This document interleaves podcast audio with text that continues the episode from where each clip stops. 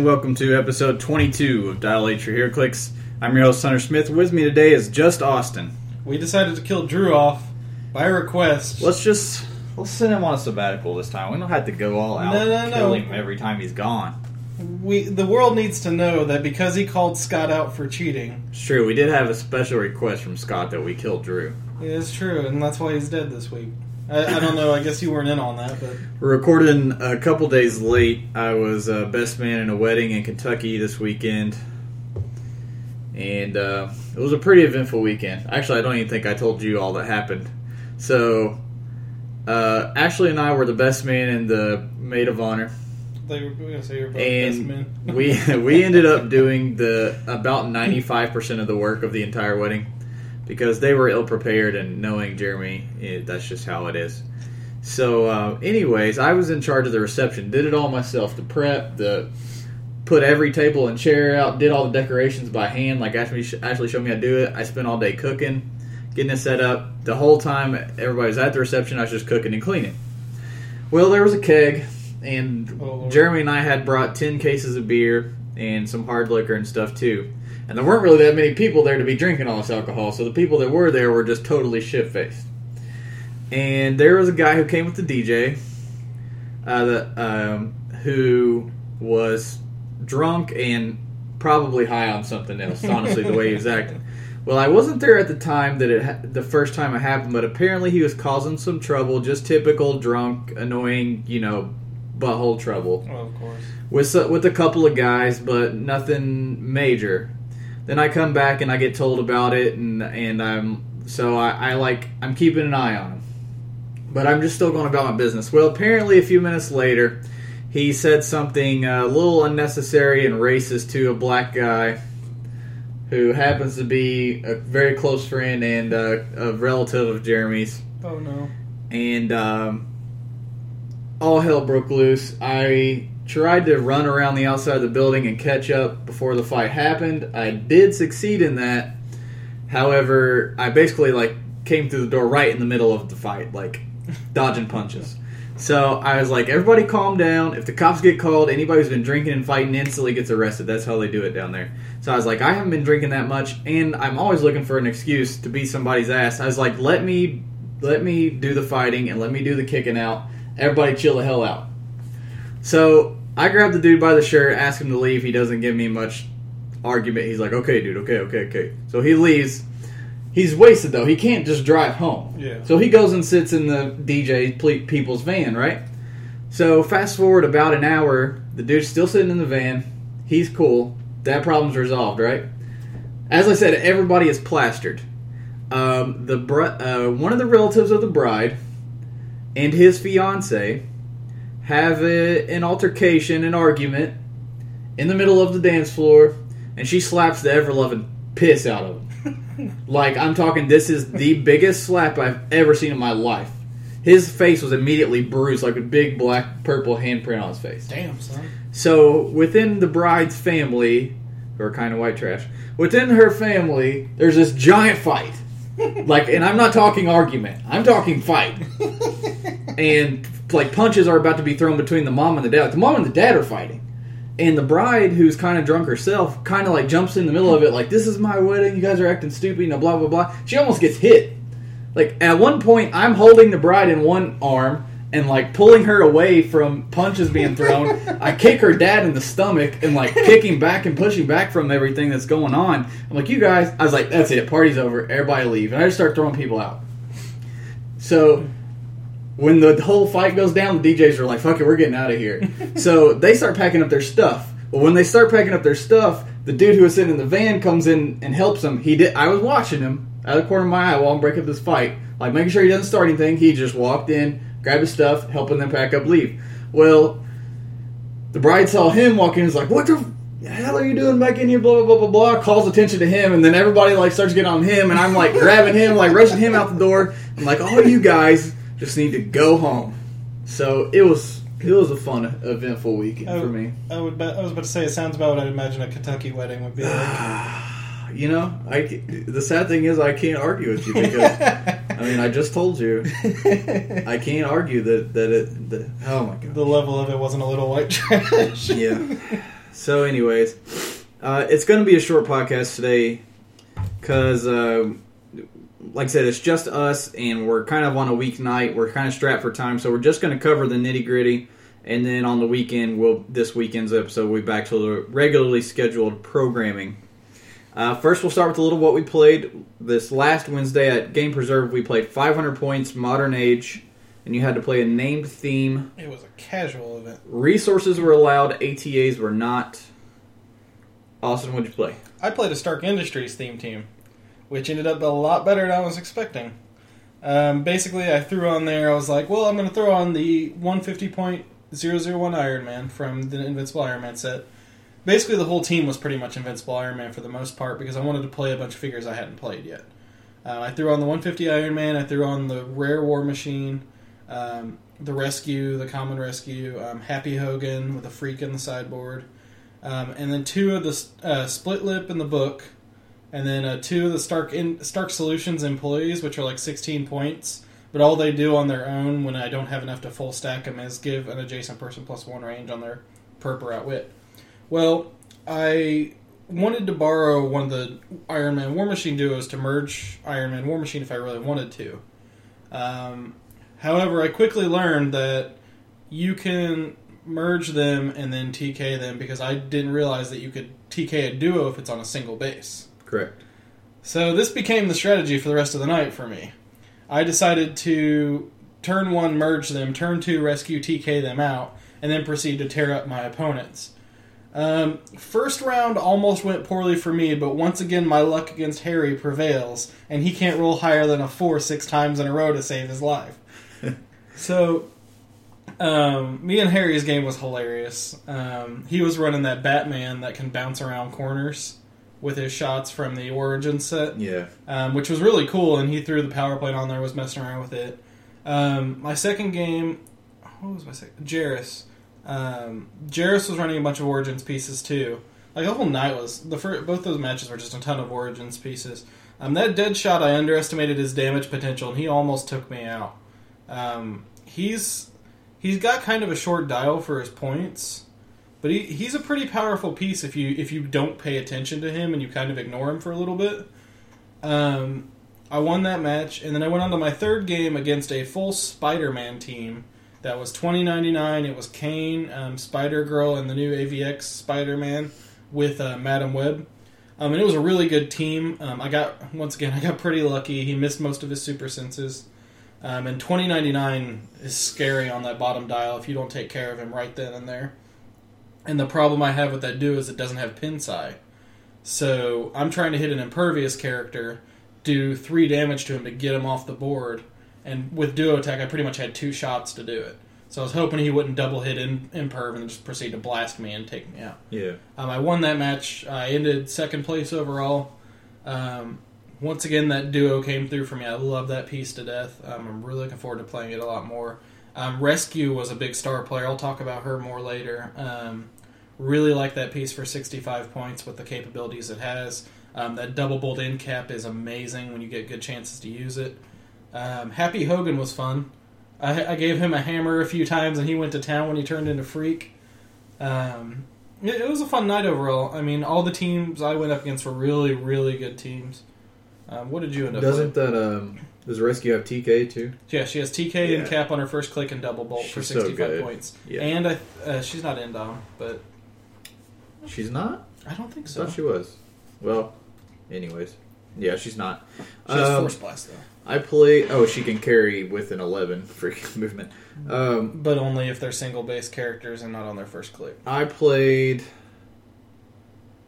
uh, no, she can use Oh, I didn't she can use that. it once regularly, or she can carry up to three if they're not on their start Well, click. what she can still use it today? regularly. Yeah. And, Uh, and she has perp. I um I played just a typical uh, X Factor team. I've been waiting, you know, to play X Factor for a long time, and I've played one or two of the pieces. I still haven't hadn't gotten to play Longshot yet, who was like the main man I wanted to play. I had played Shatterstar a couple times. Other than that, I don't think I had played any other people That played. Longshot is really annoying. I played Longshot, Richter, Shatterstar, the Jean Grey that I said was the best gravity feed piece. Her and the Shi'ar guard. My goodness, she's freaking ridiculous. Uh, she can carry up to three of them because they all have X Factor keyword. Uh, I'm forgetting somebody. I'll put it together while I'm sitting here, but I got first overall surprisingly with an X Factor theme team. I was mad. I Um, wanted first place. yeah, we went first and second, both three. No, I just had a few more points than you. Richter. Oh, I know what I played. I played one full points multiple man main set and a 25 point. Uh, Richter, yeah, Richter, Shatterstar, Longshot, and the Jean Grey. And uh, who am I forgetting? Longshot, Shatterstar, multiple mans, Richter, Jean Grey. I'm forgetting one person. Anyways, I'll figure it out in a second. So, and I had the the book. Was it 400 points or was it three? It was, It was I thought five hundred. It was five hundred. and my team basically was revolved around um, moving. I was playing on the Spider-Man bridge map, and I was oh Wolfsbane. That's who it was. Wolfsbane and Book. I was playing on the the web the bridge map, and You know what I have to say about that map? Screw that. I map. love that map. royally screw and. I I learned to love it even more because I originally picked it because Jean Grey has really good range, eight range, two bolt, and I was like, I'll use the perplexion of the book to pump that up to a nine, and I'll sit on top of the bridge and take shots. Well, first game, I start looking at the map and I'm like, son of a bitch. The way that the starting zone is set up, you can go left to right from your starting zone and carry your people over top of it and you'll be five squares away from the starting zone, yet still as far back vertically from the opposing Yeah. team, and you can drop hammers in your start, basically in your starting zone. yeah. So I did that. First game, actually, I didn't even use a hammer, or I did at the very end. Uh, I was playing against an Alpha Flight theme team, and if you kind of look at the Alpha Flight pieces, almost all of them have hypersonic. Yeah, they don't play games. And he moved his team pretty much almost halfway all the way up the map. And like I said, a lot of them had hypersonic. So I was like, well, I either go up and set up hammers and get slapped with a few hypersonics, or I just go ahead and just go right at him. And I was like, Jean Grey has the range to do it. So I moved Longshot up to prob. I running shot with Jean Grey and carried because when she running shot, she doesn't negative her defense or whatever. Uh, so I running shot, two bolts, hit a big clump of guys. Shatterstar uh, did his X portal, dropped Richter into a line of three people who were in a vertical line. He quaked and hit all three of them. And the guy was like, "Well, I didn't see that coming." And I was like, "Well, you know, you've moved all your hypersonic guys up within hypersonic range." In a perfect line. I was like, "What do you expect me to do? Like sit back and and not do anything? Like I'm gonna go after you if I can go after you. It's, it's your own fault." Um, he's kind of salty, and uh, second, I so I didn't even use the book until the very end. Although I will say, Shaman really screwed me. Oh, that's right, I couldn't carry the first round of the first game because uh, Shaman Shaman, takes away yeah. flight, but also takes away from his guys, and a lot of his guys had flight too, so it kind of hurt him a little bit.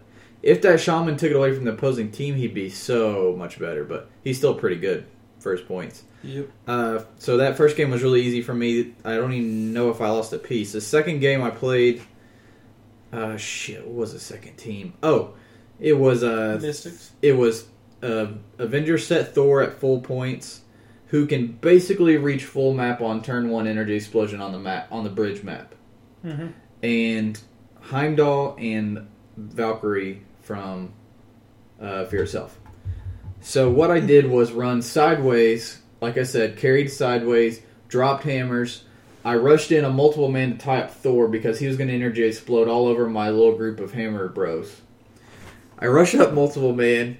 He rushes in. He's like, "Screw that! I'll just kill multiple man with Valkyrie, and then I'll rush up, and then Thor will go and uh, fly over and energy explode."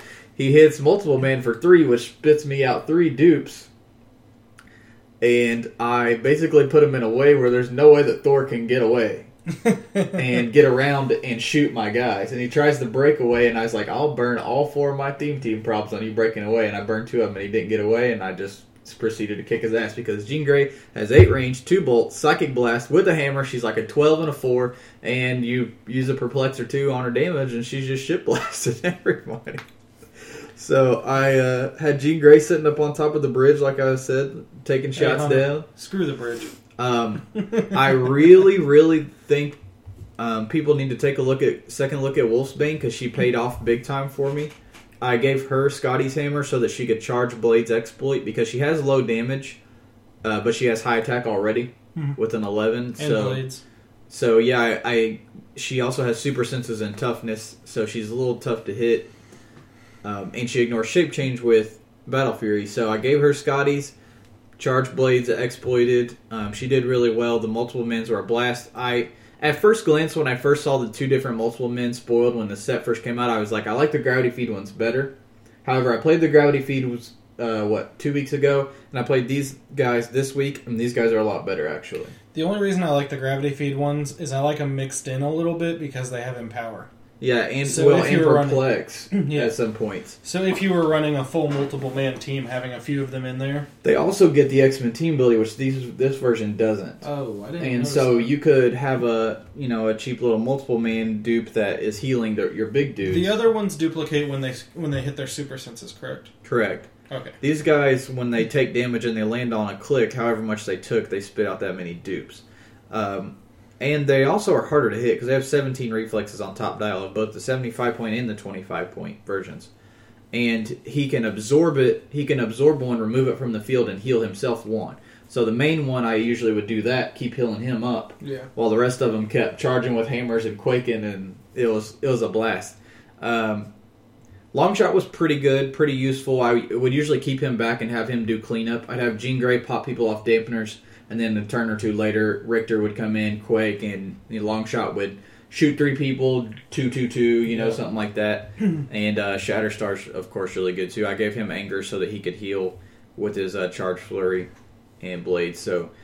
Uh, third game was against a mystical team with Black Adam, and it was a pretty. Um, it was a little cerebral game at the very beginning, but I ended up taking the better, the, getting the best of my opponent by uh, using some range strategy and using perplexes to stay. He had like four probs and like six or seven range on all of them, but Jean had eight, and I used some perplexes on range and was able to psychic blast Black Adam and um, stay out of his prob range while staying in mine because I needed to hit like a nine because he put three perps on him, and um, he's already like a 19 or something. Yep. And he has that impervious thing, but I don't care about that because that's psychic blast. So I hit. I managed to hit him for like four, and then from there I I teleported in and uh, finished him off with Shatterstar the next turn. I've talked about that Black Adam before. Like I like the piece, but I think as power levels are shifting and attack values are getting higher, he's getting less and less useful to me. Like he's still good, but he's nowhere near the power piece he really was. He's still really good, um, and he was trying his hardest to protect him. yeah. and he was doing a pretty good job of it. I just I waited until I saw the perfect opportunity. I took it and I burned a, a prob and a theme team prob, but it was worth getting that four penetrating on Black Adam uh, to put him on a sweet spot where he doesn't have impervious, but he doesn't have that chain regen shit that gets Yeah. him back up. So um, I I took the rest of that game relatively easily, although he did have a lot of mystics. So yeah, I was like, hey, this little X Factor team won. I I did. I will say one thing. I treated the games very seriously this time, uh, which is something I haven't done in a while at either Dugout or Game Preserve. I sat and really thought about every single move, and uh, really thought you know every single action out in turns you know one or two ahead of time, and really tr- tried to kind of prepare for our ROC event that comes up this week. And I think that's what did it for me, not just the the decently uh, decent piece, pretty good pieces that I played. So I was pretty happy with that. We got some good prizes and had fun. Now you guys Saturday at Dugout did an event. I wasn't there because of the wedding. I got to judge. So I had you and Drew running it, and it was 300 points, Silver Age. You must play a generic theme team. Now, Uh, nothing allowed except resources. I want to say the one thing straightforward about judging that I have a new respect for how impatient people are with telling you scores when you're trying to do math Yes. made me want to strangle everybody in a 15 foot radius. It's only a couple people, but they are really bad about it. It was it got pretty bad for a while there. Um, but I played a I played a police generic team, but I went with a weird one. I went with uh, Cerise with Gauntlet, um, and a few other police support pieces. I went with the Commissioner Gordon that can power action to make someone running shot next to him. He has enhancement. Um, the Harvey that gives stealth to everyone adjacent if they have a keyword or team ability with him, um, and uh, what's her name? Bethany Cabe from the new Iron Man Elise. Um, Cerise, I I held a lot of weight on her capabilities, and I kind of pushed my limits a little poorly with it. Um, my first match was against Shuma and two Scarlet Witches, and I actually had a chance to take that match. Um, when I should have stayed back and kept rolling Gauntlet to spin it. Um, what I did instead was moved up. He went forward, swung at Cerise.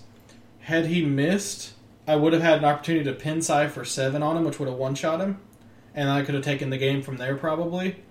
It was a really swingy match. Um, I made a lot of poor decisions right out the gate. Was still kind of learning my pieces and positioning with them, because with police figures that really matters. Um, trying to keep your enhances in the right places, your police team abilities. Yeah. Um, at least against a colossal, when you police ball like that, it's really easy. Yeah, police are sick against Colossals and Yeah. Hydra. In that game, I, I almost had a chance to sweep it because of that, but I, I threw it away like an idiot. Um, my next two matches, um, I went up against a werewolf team that was like seven werewolves and Blade.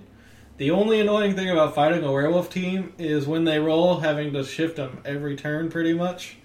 Um, the Harvey actually has a damage ability that stops everyone within eight squares, um, all opponents and characters from using shape change, which was really helpful.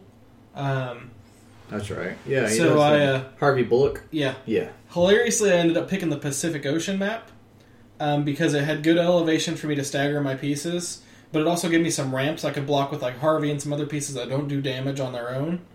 Um, so I used them to block. Had Cerise up on the cliff, and she's just throwing down pin side bolts repeatedly from up above, um, and I'm turning the gauntlet every turn.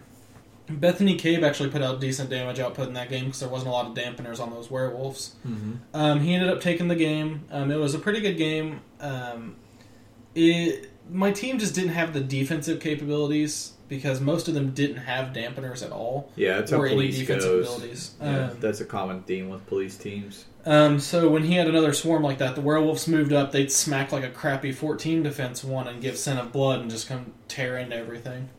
Um, I don't remember what my other match was. Um, but overall, I didn't like my Cerise team too much. I I don't know. I just feel like Cerise is better with the gauntlet if you pair with a team base, where you have to have a piece that can't have a resource, and you just need to fill that last bit of points. She's a better secondary attacker than a primary crutch.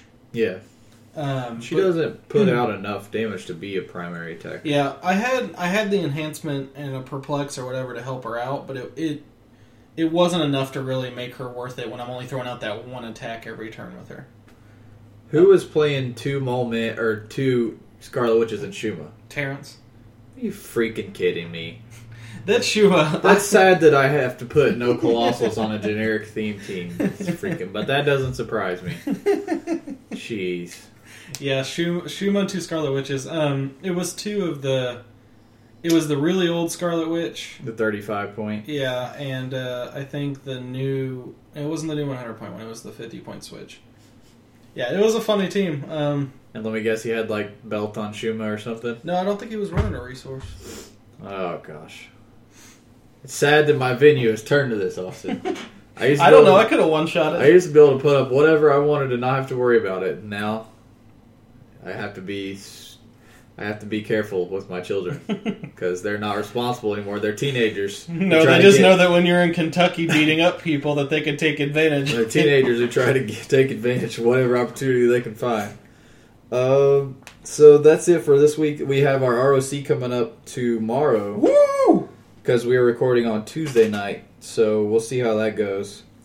Um, I'm gonna make some people cry, Hunter. I feel really good about my team, except there are two matchups that I really foresee being a huge problem, and the problem is I, those two matchups I foresee at least a couple people playing. So I guess we'll see how it goes. We're gonna play test our teams here in a second. I'm gonna tear you a new one, buddy. Uh, let's move into news, and there actually was quite a bit of news this week. Uh, let's start off with all the Yu-Gi-Oh stuff.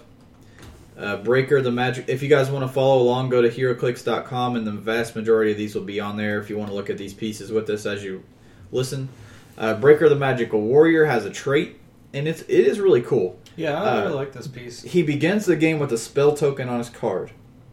While the token is on his card, he can use super senses. You can give him a power action and take the spell token, remove the spell token to deal two pin damage to an opposing character within six squares in line of fire, or give him a free action and remove the spell token to deal one pin to an opposing character within six squares in line of fire. So basically, at any time, you have the option to hit somebody without for two penetrating without having to make an attack, deal with super senses, or hitting your roll. Yeah. Like just boom, two damage, and that can be really freaking useful. Yeah, I can already think of a few cases right here on like. I'm not gonna say them out loud, but I can think of a few cases I'd run that one with. 116 points though for the rest of his dial with no willpower. The He's not a bad piece. He's he's basically average, I think. the one thing I do like though about him having the spell token on is he has super senses and invul, which means that either or, um, if penetrating, if he's gonna get hit with penetrating, at least he has super senses for it, and if he's gonna hit with normal damage, he has super senses and invul. So it's not too bad. Um, I think for 116, he still feels a little bit more than I'd want to spend on a 116 point figure. Um, I still like his mechanic. Um, I think he'll be a fun piece, um, particularly if we end up playing like Yu-Gi-Oh sealed or like if we're just playing Yu-Gi-Oh versus Yu-Gi-Oh. I definitely see some good cases. Um, that stupid cat thing where if you hit it with an attack or morphing jars, we're going to get to in a minute. There's a lot of things that trigger when they're hit with attacks. Um, that pulling a token off, hitting for two pin would at least push you a little forward towards um, taking out without having to actually hit them. Next up is Flame Swordsman. I like this one. He's 95 points. He does have Indom. He has charge and sidestep as his movement power with precision strike, uh, close combat expert, and toughness. And then later in his dial for his last three clicks, he gets a special attack power called Flaming Sword of Battle. He can use blades and poison. When he uses blades and rolls a 5 to 6, after action to resolve, all damage dealt to the hit character is increased by 1 until your next turn. See, I'm kind of sad because the poison, if for some reason he could trigger that before poison would go off for any reason, technically the poison being increased, it's all damage. Right. Oh, wait. Yeah, it's after. Would- okay, here's a weird question. All right. Would pushing damage count? All damage dealt. Um, I'm not sure. This says all damage dealt instead of uh, deal it one out of one.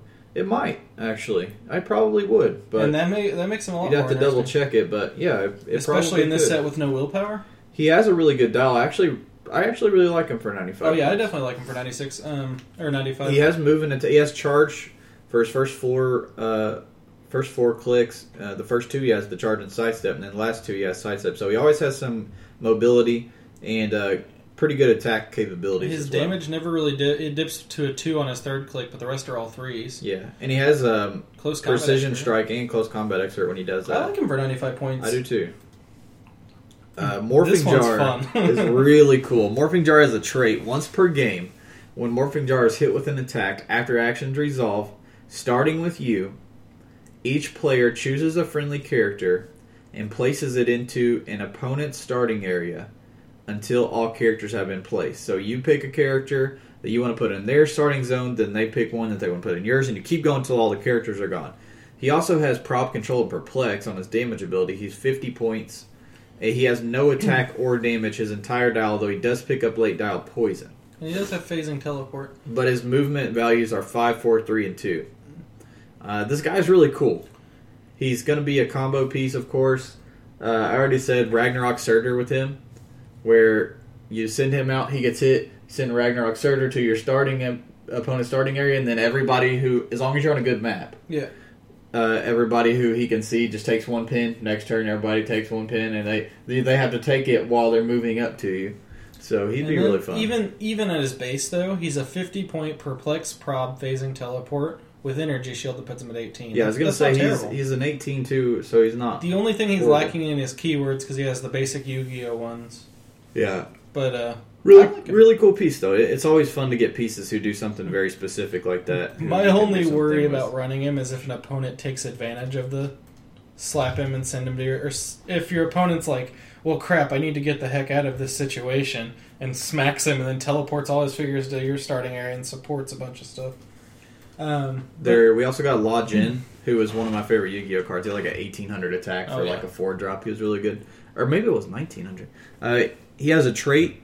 Each time he is hit by an attack and that attack resolves, he modifies his defense value by plus two until your next turn.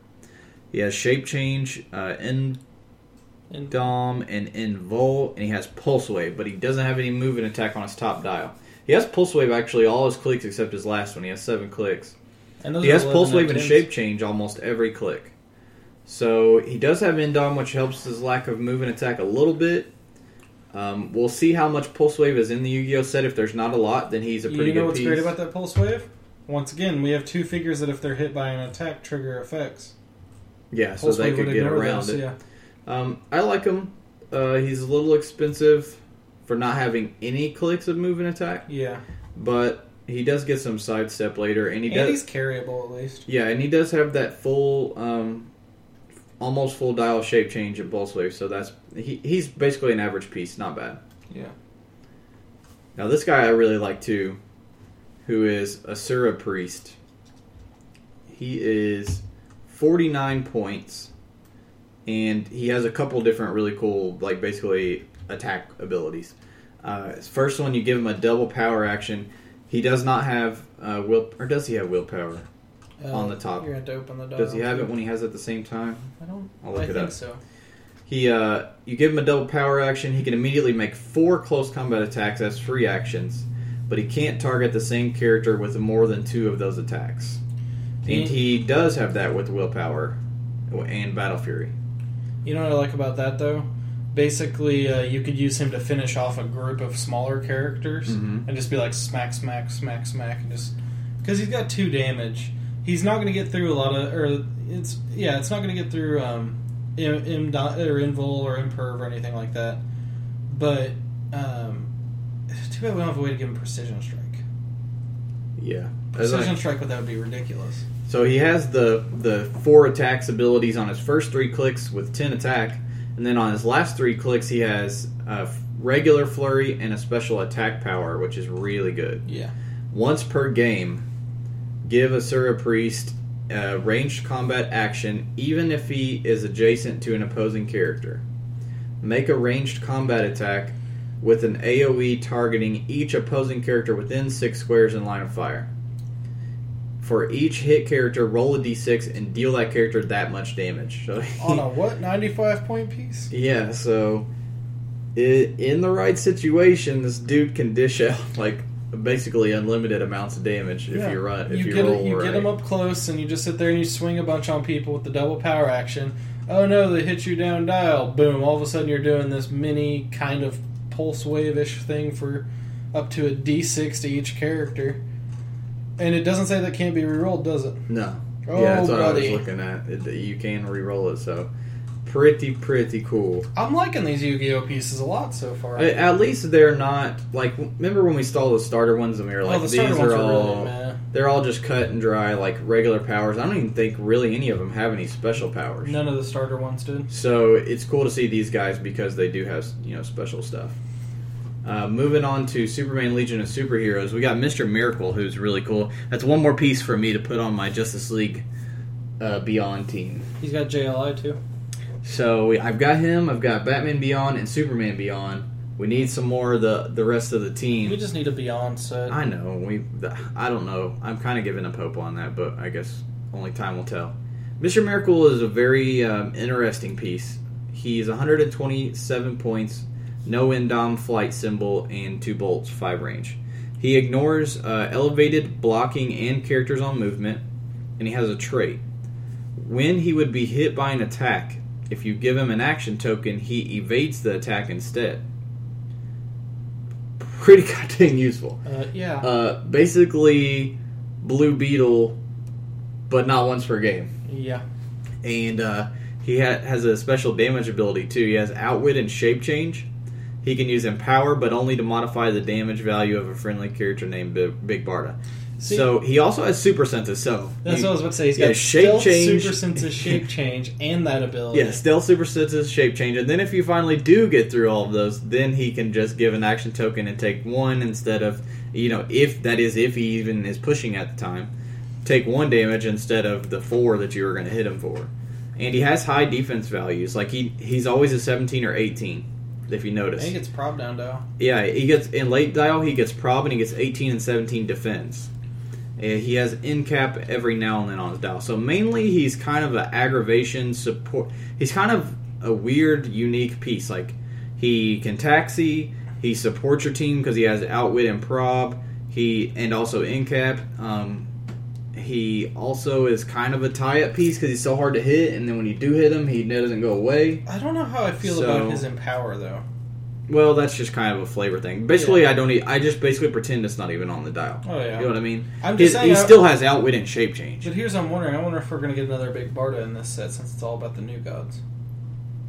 Maybe, but I think it's just because they're married and they just want to add flavor to the piece. And and that big Bard is not going to go Golden Age anytime soon. So That's true. next up we have Block. I like block. He's 155. He's a wild card. Um, he does not have the um, what's it called? Founders Founders. Uh, he just has the regular Legion wild card. and he- future and mystical. Uh, he has a trait for my love. When block is adjacent to a friendly character named White Witch or Black Witch, that character can use Mastermind, but only to transfer damage to block regardless of his point value. Now that's pretty good because he has freaking impervious. Oh yeah. And he has a special defense power later in his dial, which is Invul, and when he's targeted with ranged, he can use impervious instead. So he also has a special movement, which is charge and quake, and when he charges, he busts blocking and ignores characters. He has good values with that too, an 11 attack and a 4 damage top click. So he's your typical He's a brick. He's he a little ex- block.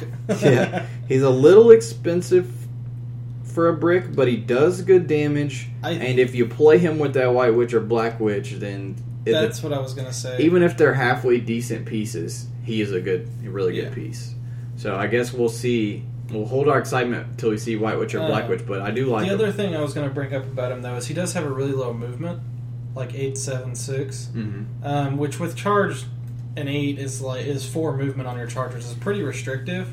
But if that black or white witch has flight capabilities or somewhere they can carry him, then mastermind onto him, it'll be. Well, lot he's a flyer, Oh, he is a flyer. I didn't even notice that. but he's a flyer. He is slow, but you know, well, he's in space, so Oh, everybody flies. Um, he does have low movement, but he does bust through blocking at least and And ignores ignores characters, so he characters, can he doesn't have to worry about going around. The one everybody's most excited for is Bizarro, and he is a He only a gonna, chiseled man jaw. He's only going to be a rare, so luckily everybody's going to be able to get him without spending a bunch of money. Bizarro's the first clicks that I can think of that has uh, this unique point cost. Basically, you can pay anywhere from 25 to 300 and i- in increments of 25 points. So 25, 50, 75, 100, however much you want. He's basically the best filler piece that's ever been in the game of HeroClix. Um, with those keywords especially. he yeah, Brute Legion of Doom, Metropolis, and Monster. So at least he has Monster. His trade is he costs twenty five for each Orzib token, which is Bizarro backwards. Yep. Uh, you place on his card up to twelve, so up to three hundred points. When he takes damage, you remove one token from his card. When he is healed, add one token to his card. Someone pointed this out to me. That means if you support him, it really doesn't matter how much you roll. As long as you hit the attack, he gets a token. So like, Well, well, I support's guess always minimum support's always one minimum one. Yeah, Yeah, somebody True. brought that up, and I was like, support's minimum one anyways. True. Like, what the hell I do tend you? to forget about Like, that. what the hell does it matter? But anyways, I didn't say anything on the Facebook post. Uh, when there are no Bizarro tokens on this card, KO Bizarro. At the beginning of your turn, roll a d6 and click Bizarro that many times. I didn't even notice he did that every turn. I thought he just clicked whenever uh, he lost tokens, but No, no, every turn he every turn. So that's kind of the the negative effect because if you look at his dial, and you guys will have to look at it uh, on HeroClix.com because it's too crazy for me to describe. But it had there's not a horrible click on this thing for 25 points. Yeah, he's got a few nine attack. Oh yeah, Still. what you're saying. On the nine, okay, you pay twenty five points. You're gonna start. He's gonna start the game at nine hypersonic, nine super strength. Well, no, it's beginning of your turn. You roll it. Oh yeah, that's true. So I guess that yeah. He'd roll it. Start on anything. He could start on sidestep hunter. I mean, he could. But look at all those clicks. You telling me there's a click on there that's not worth twenty five points? I know. There's not. There. there really isn't. And uh, he also has Superman enemy TA. So even paying twenty five points to bring your wild card Superman enemy is useful too. Did you see the best part about his card? Read the flavor text and all. Oh yeah, they screwed up all the. So if you guys look at his card, they put the wrong names of the powers on purpose. So like it threw me for a loop the first the time. shape, the shape change box says exploit weakness. The impervious box says super senses, and it's all screwed up. His exploit weakness is called range combat. Yeah, I'm sure new new uh, players are not going to be messed up at all by Bizarro's card. So I'm very excited for this figure. This set keeps looking better and better as it goes on. So. It wasn't a set I was excited for, but every time they spoil something, I get a little more excited for it. Uh, in other news, the first episode of The Quarry is up, which is the ROC podcast that Edward and I will be on. The uh, first episode is only 15 minutes long. It's just a short interview with Howard Blo- uh, Brock, who is the creator of ROC, ROC, basically the guy running everything. And there's some good uh, information in there and some good insight. And like I said, it's only 15 minutes. It's on the front page of HC Realms if you guys want to check it out. So basically, the the typical weekly podcasts are just going to be a few minutes like that, and they'll be kind of uh, Edward eh, doing interviews and short little podcasts, and then after big events like the one that was this past week. So coming up very soon, there will be the kind of round table with me and Edward and some of the guys, and uh, be talking about the results of the the major tournament and what we you know talking about the state of the meta and what we expect to see and and uh, what shock you know just kind of the whole nine yards. It'll be kind of like a roundtable discussion. I'm expecting a zombie meta team. So So which one of you guys is going to be the Charles Barkley? so there's a reason we don't have Austin on the podcast. yeah, like yeah, I heard everybody should be pushing this new zombie meta. Uh, no, and then Hunter would be like, "That's terrible. That's terrible, terrible, terrible." I want to say I'm the Charles Barkley because even though I'm okay, here here's the thing about Charles. Charles is one of the best basketball players of all time, no question. I mean, for anybody who's studied the game, especially he was on Space Jam, Hunter. especially one of the best def- defensive players of the game, but he's not articulate really? and he kind of knows the stuff, but he kind of doesn't. He he's smart, but he doesn't really seem that smart. You know when you hear him talk. So I feel like that's how Charles. Like I'm a good player, but I don't always come across as intelligent as I probably am. So I feel like I'd be a good Charles Barkley. That's terrible. You're terrible. So I'll be sure to sneak in the word "terrible" here and there, just so you guys kind of get the inside joke for our podcast, and you'll think it's hilarious. They probably will not catch it, or They'll start getting on you about it and be like, "You got to stop saying that, buddy. this is insulting." So we'll see how it goes. But for now, check out uh, episode one, and it's a it's a really good, really cool, quick interview with uh, Howard.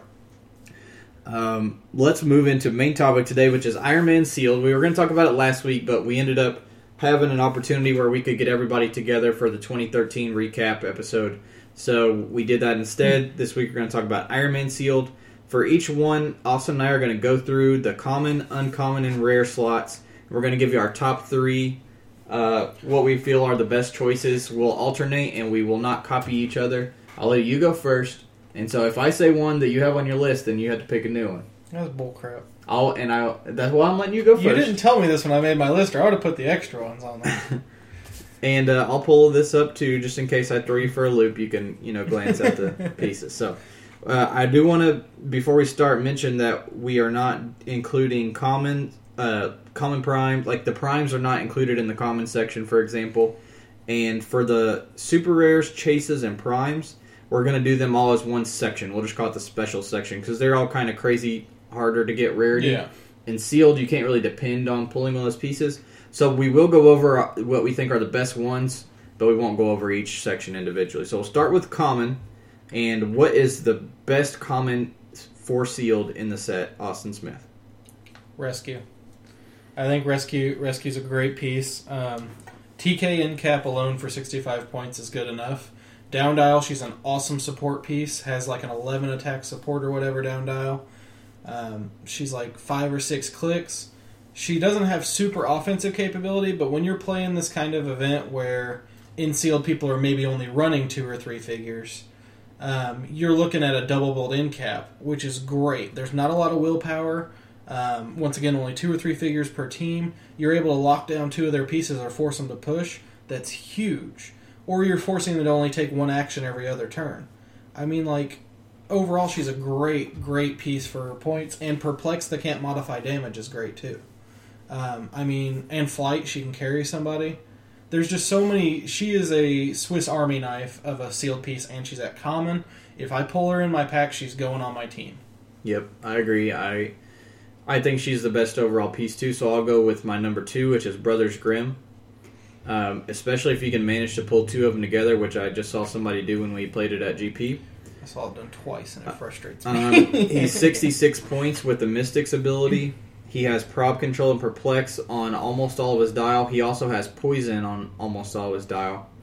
And so that right there, I mean, support with Poison and Mystics. And, oh, sorry, and he's a flyer, so he can carry two. So he's a good support piece, plus provides the Mystics team ability.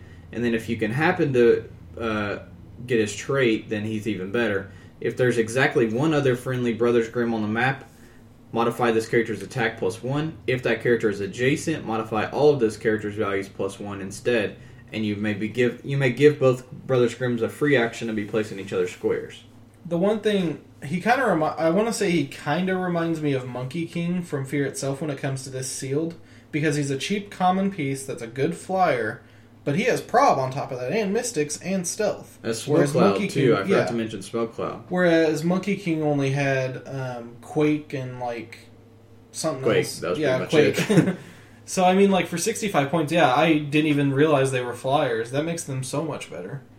So I I definitely think they're probably top three. And, uh, but I do agree. I think Rescue is the overall best common in the set. And Austin, what's your next one?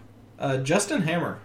Um, I saw him play to good effect during our sealed GP. Um, 54 point outwitter is all right in sealed. I mean, like if you need a good outwitter, there's not a ton of outwit in this set that's cheap. Um, he's a go-to guy. Um, he gets perplexed down die a little bit, but what makes him really good in this set for sealed is he has two. He has a trait and he has a defense ability.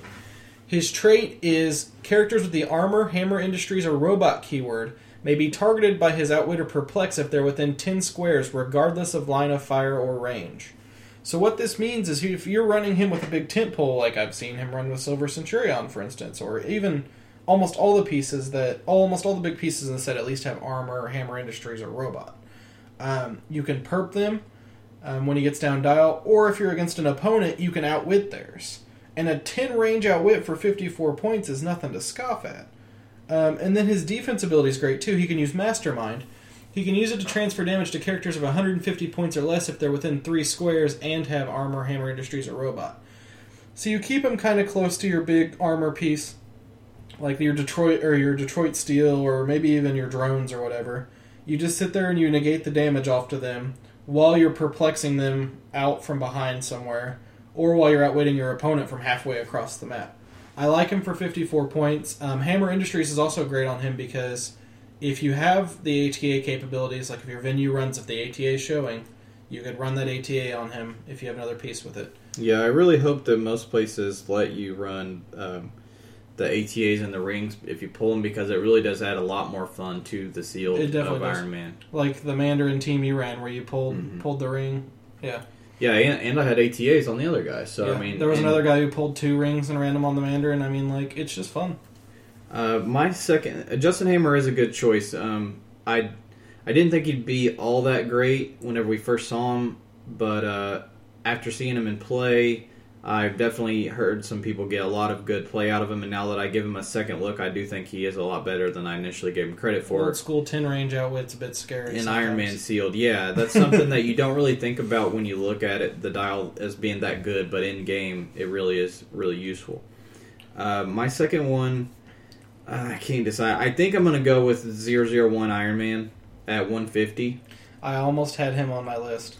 Um, I think the reason I like him so much is 8 range, first of all, with running shot, uh, 5 square running shot. So he's got a 13 square swing plus shield ability, a TA.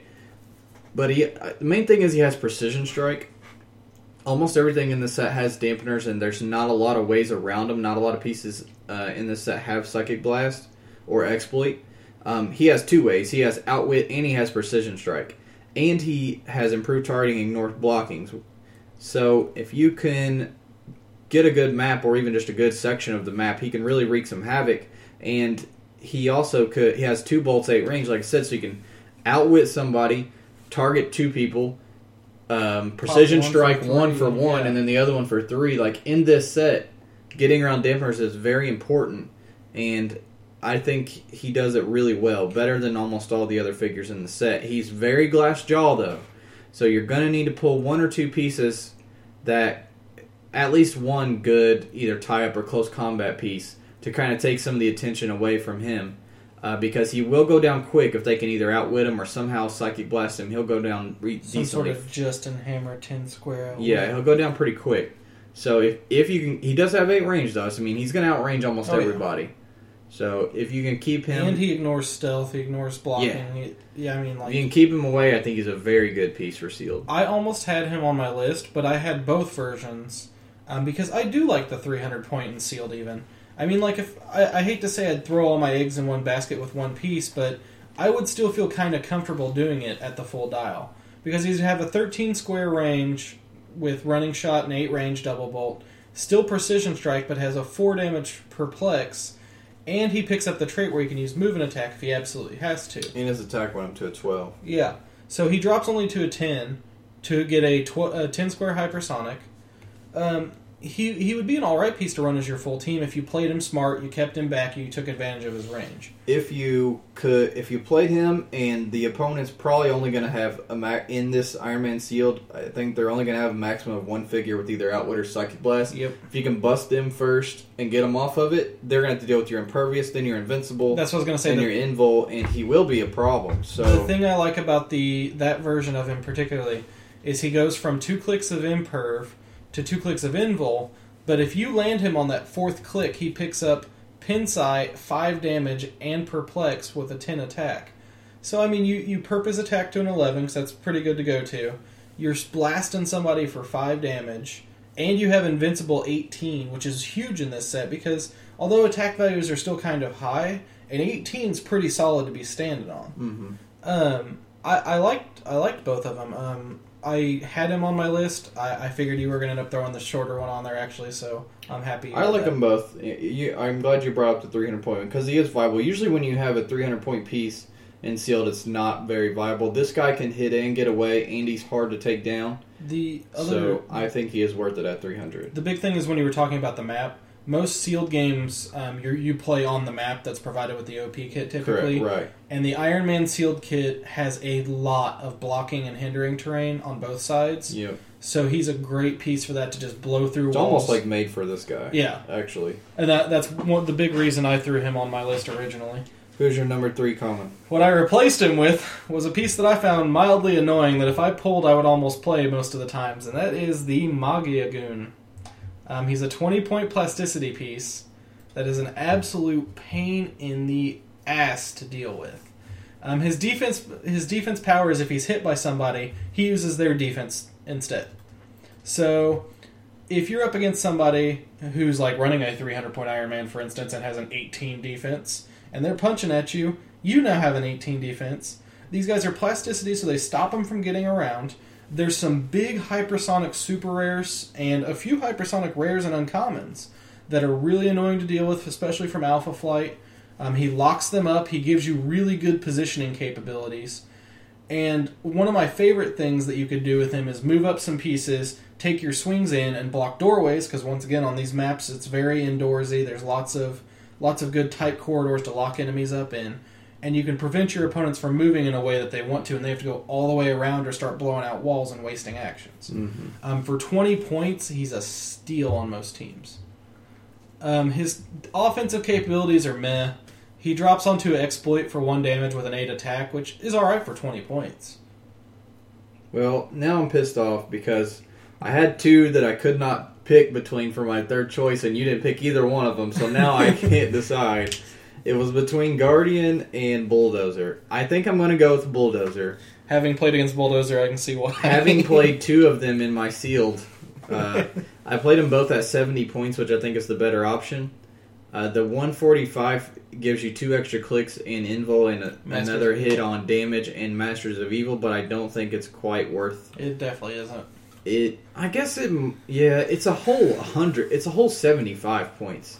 It, it's just too much. Well, the ma- the thing is, the Masters of Evil isn't really worth it at all. Like to me, like the fact he doesn't have willpower to begin with on his top click, Yeah. it's just like you're just going to keep pushing him for damage, and he does get progressively worse. Save like one click down dial when he picks up a ten attack and goes back up a little bit. Yeah, so I'm gonna go with uh, 70 point version for my number three. Uh, I like I said, I played two of these guys. They're extremely useful, um, especially with the ATA.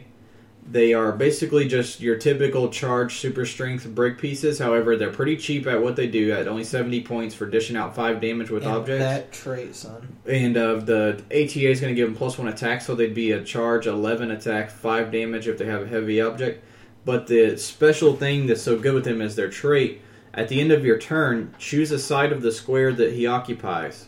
Lines of fire drawn to bulldozer that pass through that side of the square are blocked until your next turn. So what I did, I had two 70 point bulldozers and the Mandarin with the ring and I basically moved the bulldozers up, chose their front line, moved them up next to a wall, and ran the Mandarin up behind him, and my opponent could not shoot me. And basically, I could always get my bulldozers in as long as I positioned right. Uh, I could always get them in safely, and then Mandarin in to range safely, and it re- it worked out really well. I think I went two and one. They annoyed. First guy I went up against had one annoyed the crap out of me. I did not enjoy playing against that bulldozer one bit. Um, basically, towards the end of the game, I was playing Nefaria. He just kept positioning himself and drawing to where I couldn't shoot at him, and wanted to draw me into melee. And I'm like, I'm not falling for this, and so I just waited for him to finally get to where I could shoot him. It was, it really was a huge pace. It's kind of like the Magegoon. It's a huge pacing thing where you control where your opponent moves, and it gives you a major edge over your opponent. And on a 70 point piece, that's great. Yeah, I think this piece in the hands of a, a decent to good player can really do wonders with that trait, and then let alone the fact that he dishes out good damage for his points. So. Once again, in corridor maps, too. So yeah, and then honorable mention Guardian if you want to take him a look. He's a pretty good attacker for 100 points. So on to uncommons. I'll let you go first. Detroit Steel. That is a piece that I overlooked when I first saw him, and And then I af- told you, I was like, that's ridiculous. after he kicked my ass and sealed, I respect him. So there's a. I wouldn't say there's a ton of stealth in this set. There's some stealth in this set. Um, so right off the bat, any character that ignores hindering gets a nice little buff from me. Um, he ignores hindering. He ignores uh, characters. Is it? Or no, Yeah. he ignores. Yeah, both. So he doesn't have sharpshooter, but he ignores opposing characters on his line of fire. But the combo with that is that he has energy explosion precision strike with one bolt at seven range. He has a ten square mo- a ten square movement with running shot and an eighteen imperv in dom four damage for 150 points. He has hammer industry, so you can pick up the hammer industries ATA, um, Which is stupid good, by the way. yeah, soldier armor. What you do is you can just run up there. Your opponent's all balled up in stealth, running shot, shoot the middle guy, and all of a sudden one damage to everyone around them guaranteed, and then four to the middle guy, unless you perplex his damage, and it's five to the middle guy. I mean, like he's a solid, solid piece. Um, I really like him, especially in this set. Um, once again, Indom's not too common in this set, um, so he's a great piece that has it. Um, armor means that you can use a lot of Justin Hammer's abilities if you pull both of them together. It's a great combo piece. Um, he's right under Justin Hammer's Mastermind, um, 150 or less. Um, they're built to be played together pretty much. Um, once again, the Hammer ATA, I, I like him. I mean, like Flyer, he can carry. Just a good all around piece. Down dial, he drops into melee exploit. Second click actually is melee exploit too. Um, I, I have I, if I would have pulled him, I would have played him in a heartbeat. Yeah, that's a him and uh, Iron Man 2.0, Iron Monger Monger. 2.0 are the, the team to beat me both with the ATAs. And his impervious, like I said in the set, is really hard to get around dampeners. You finally get him off of it, and then he goes on a charge exploit with super strength, and he's just he's really tough to And deal the most important part is his energy explosion precision strike is called chain gun for America. Uh, I really hate the uncommon slot in this set. There are not a lot of good choices to choose from. Detroit Steel is really good, though. I'm also going to go with Tony Stark if you can pull somebody to play with him. Like Um, Argonauts Tony is zero like Detroit. Steel to play with him. Yeah, uh, he alternates outwit and perplex most of his dial. He has a special mind control. He can use it only to target a single character with armor or robot, but he may target friendly characters. Now, I do want to bring up, and we learned this this weekend. Um, energy shield will affect ranged mind control on friendly characters Correct. because it is not an optional thing. It is always plus two de- defense from um, ranged attacks. So with this piece particularly, and with Mole Man too, I think we've probably missed that once or twice in the past at some point. Maybe, although monsters don't usually have energy That's true. shield. But um, another cool thing I like about this guy is his defensive power because then it makes you not afraid to push him.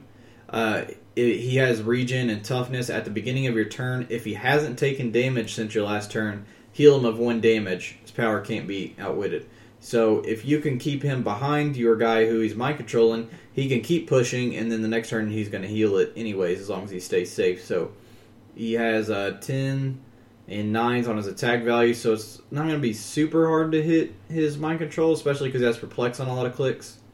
So I like him. I think with this set having so many armor and robots, uh, he's worth playing. And like I said, there's not a lot of good other uh, uncommon action uh, options. So Yeah. who do you like for your number two? Um, I went with Centurius. Um, Centurius was a piece I didn't get to play. Um, I, I like him though at 72 points.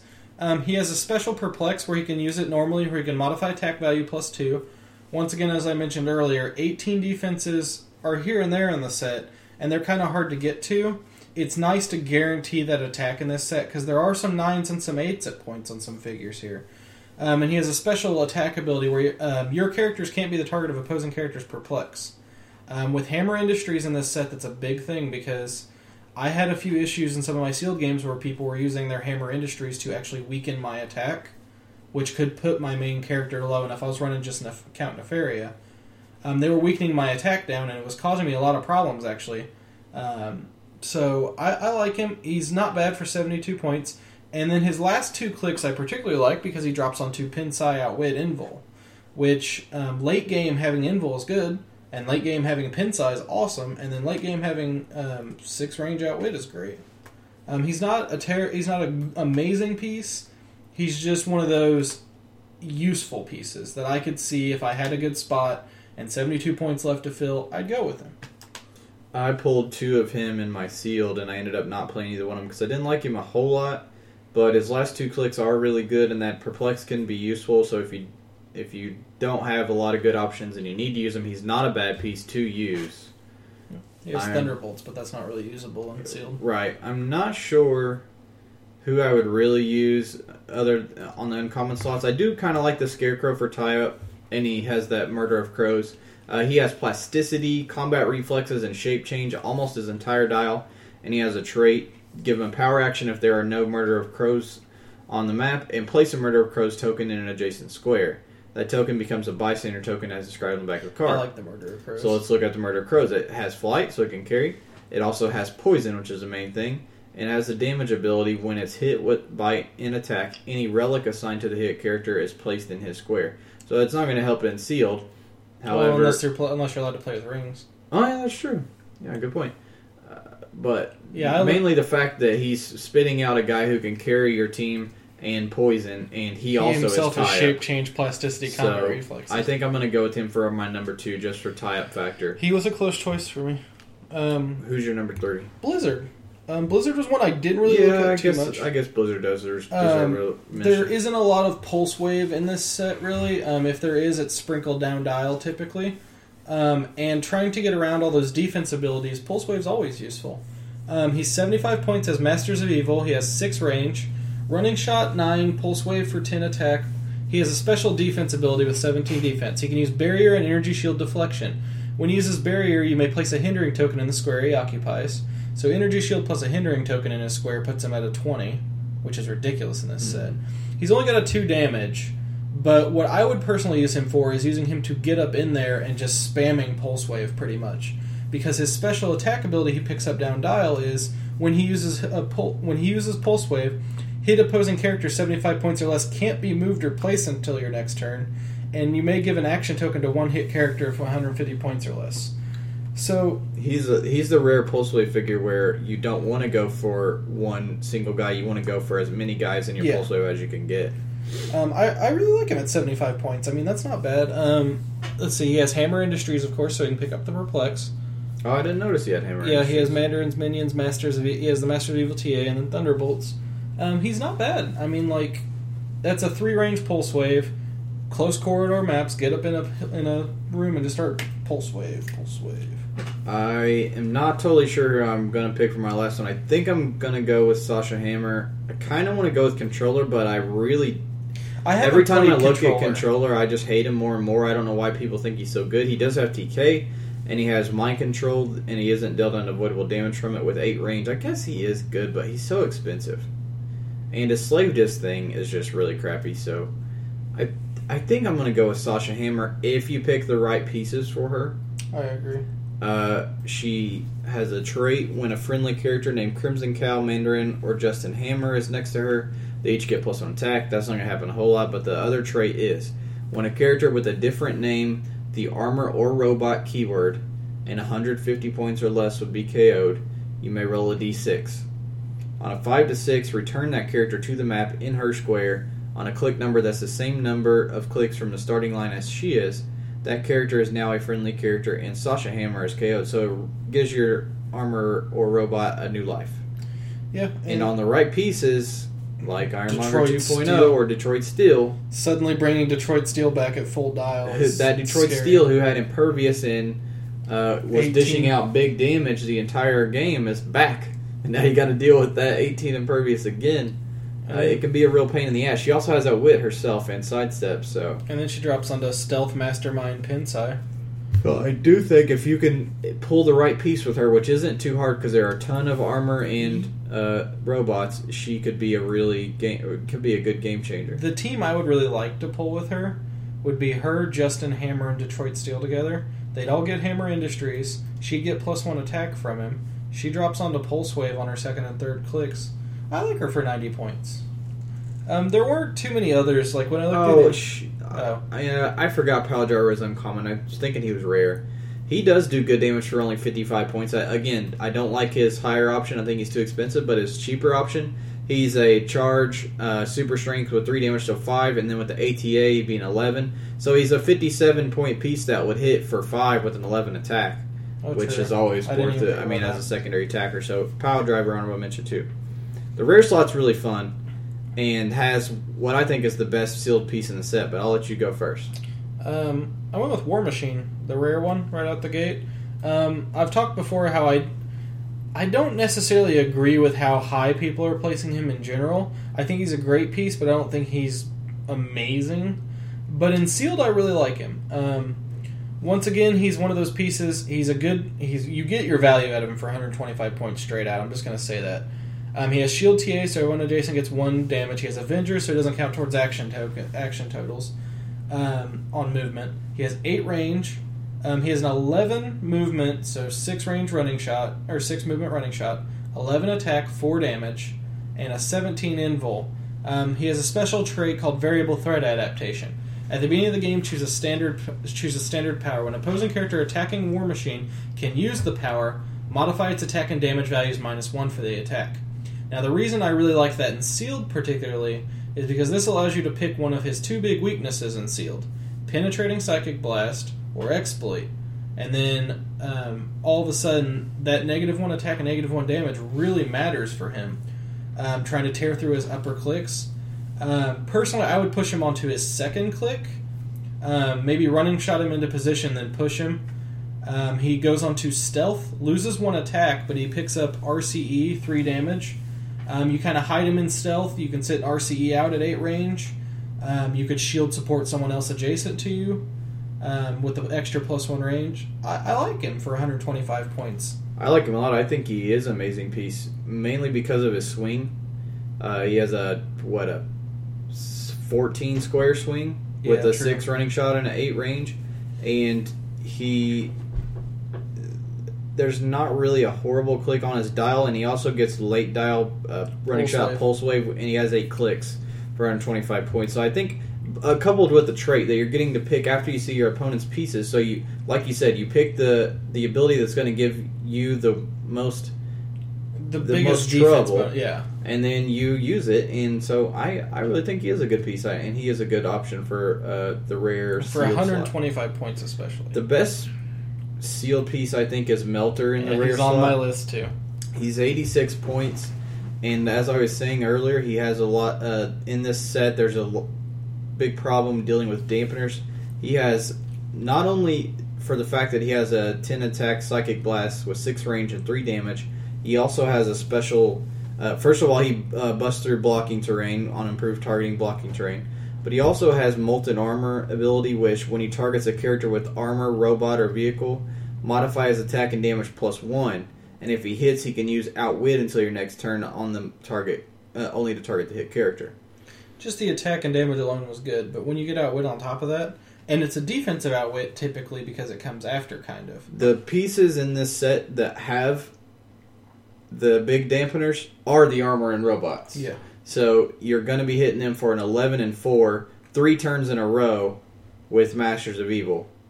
Or two, the, the I guess the third one would be uh, 11 and, and 3, but still. That's a lot of penetrating damage to dish out in this set because he has a Masters of Evil team ability. So if you can get him in a good position, he can just keep on blasting everybody. Yep. And he drops on the pulse wave. Uh, for his points, I think he's extremely good. And then, yeah, you bust him for three or four damage, which would be about the average, and you'll hit him right on the pulse wave. So, I love him. Uh, I really wish I would have pulled him in my sealed. Who's your number two? Um, Crimson Cowl. Um, for se- 57 points, you have a TKer with a good 11 teleport, um, 16 defense energy shield, and a special defense ability. Crimson Cowl can use leadership as if she had a point value of 150. So alone, right there, she can clear off 150 or less, and she's a 57 point. That's great in this set because most of the big pieces you're playing are 150 or less.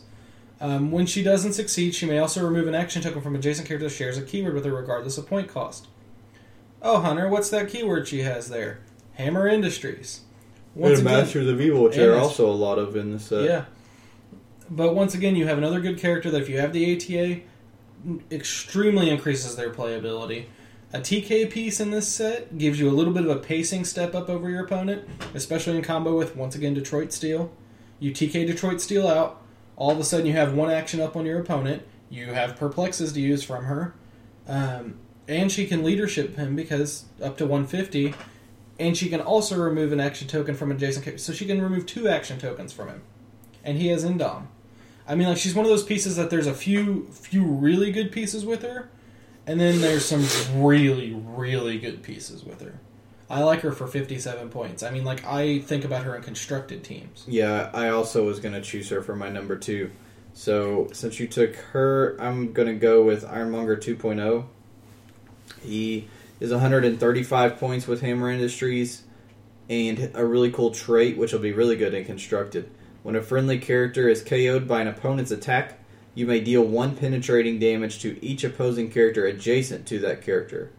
He also has running shot with a 11 attack and a 4 damage and a special damage power. An opposing if an opposing character within range and line of fire can use outwit or perp, he can use that power until your next turn, and this can't be countered. He has seven range, so he's a little bit longer range on his outwit and perp than most pieces. And then he has that perp from the ATA as well. And then his next two clicks, if you decide to push him, if you need the Psychic Blast, you have the option of pushing him onto Psychic Blast.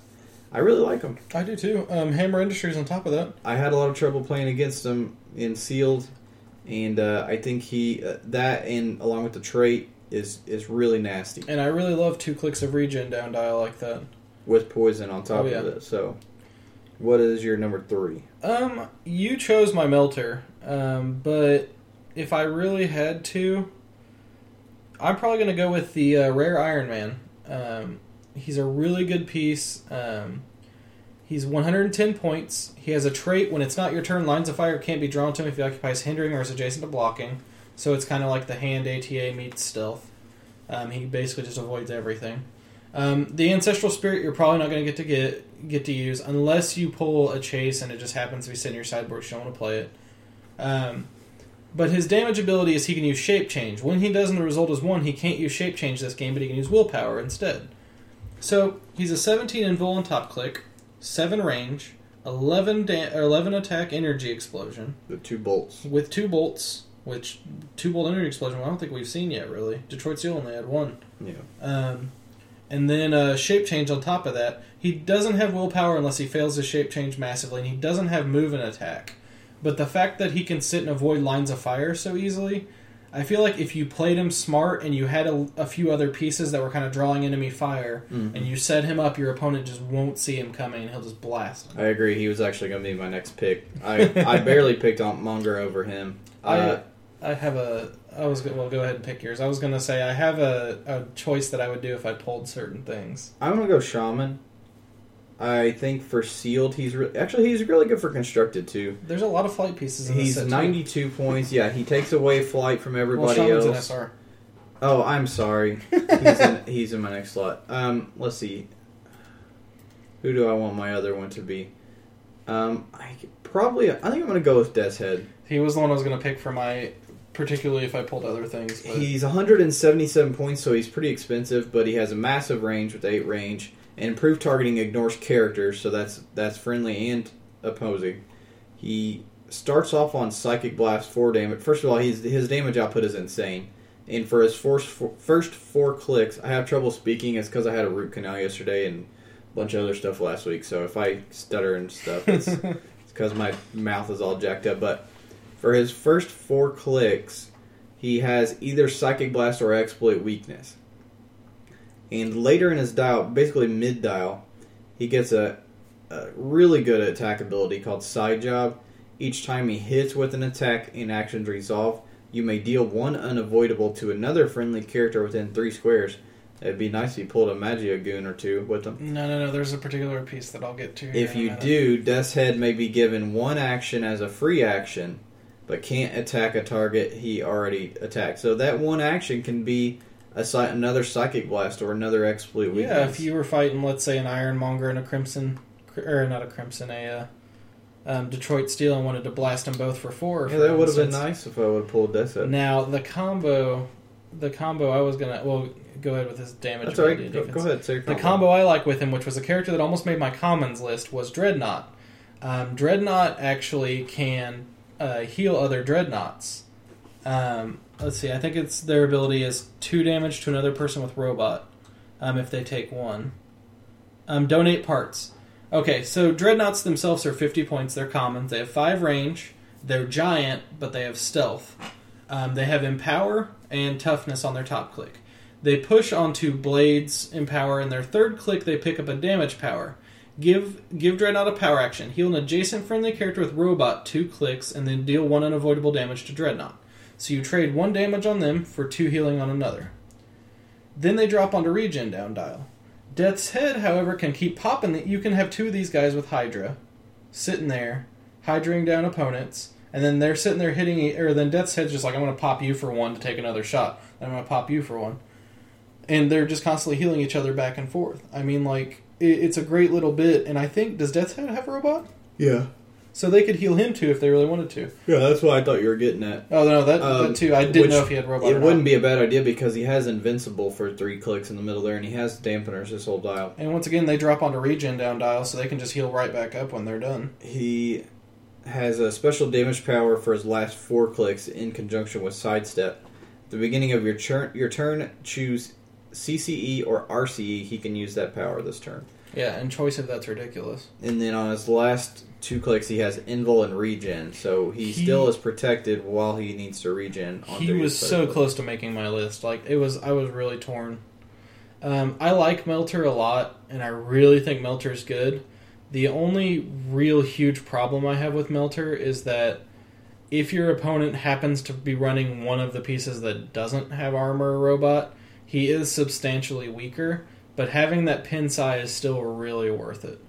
So for our last, uh, we're gonna lump in super rares, primes, and chases into one section, which we'll just call the special section. The ones that are hard to pull, um, but we want to mention our like top three. Well, let's. You want to go top five? Well, let's see. How many would that be? Let's see. How many are there? One, two, three, four, five, and then 10, 15. Let's go top four each. That way it'll be eight right. total. I'll let you go first. So it can be either a super rare prime or chase. Out of all these super rare primes chases, who's the best for sealed? I want to say Grey Gargoyle. Um, there's a lot of good common in caps in the set that combo really well with him, especially that rescue. Um, he himself is a monster to deal with. Um, we saw a team in our sealed tournament that took, I think, first place, didn't it? Yeah, but it also had a rescue and a. Uh, uh, basically, every single figure we've listed it had on its team. But you, if you go with, if you're going with like you pointed out, Scarecrow kind of is like Scarecrow's almost like what a ninety point He's 70, Or he's 70 60 points. something. So for a 20 point upgrade, you're looking at a character with plasticity, a special in cap where he may give up to two action tokens to a hit character.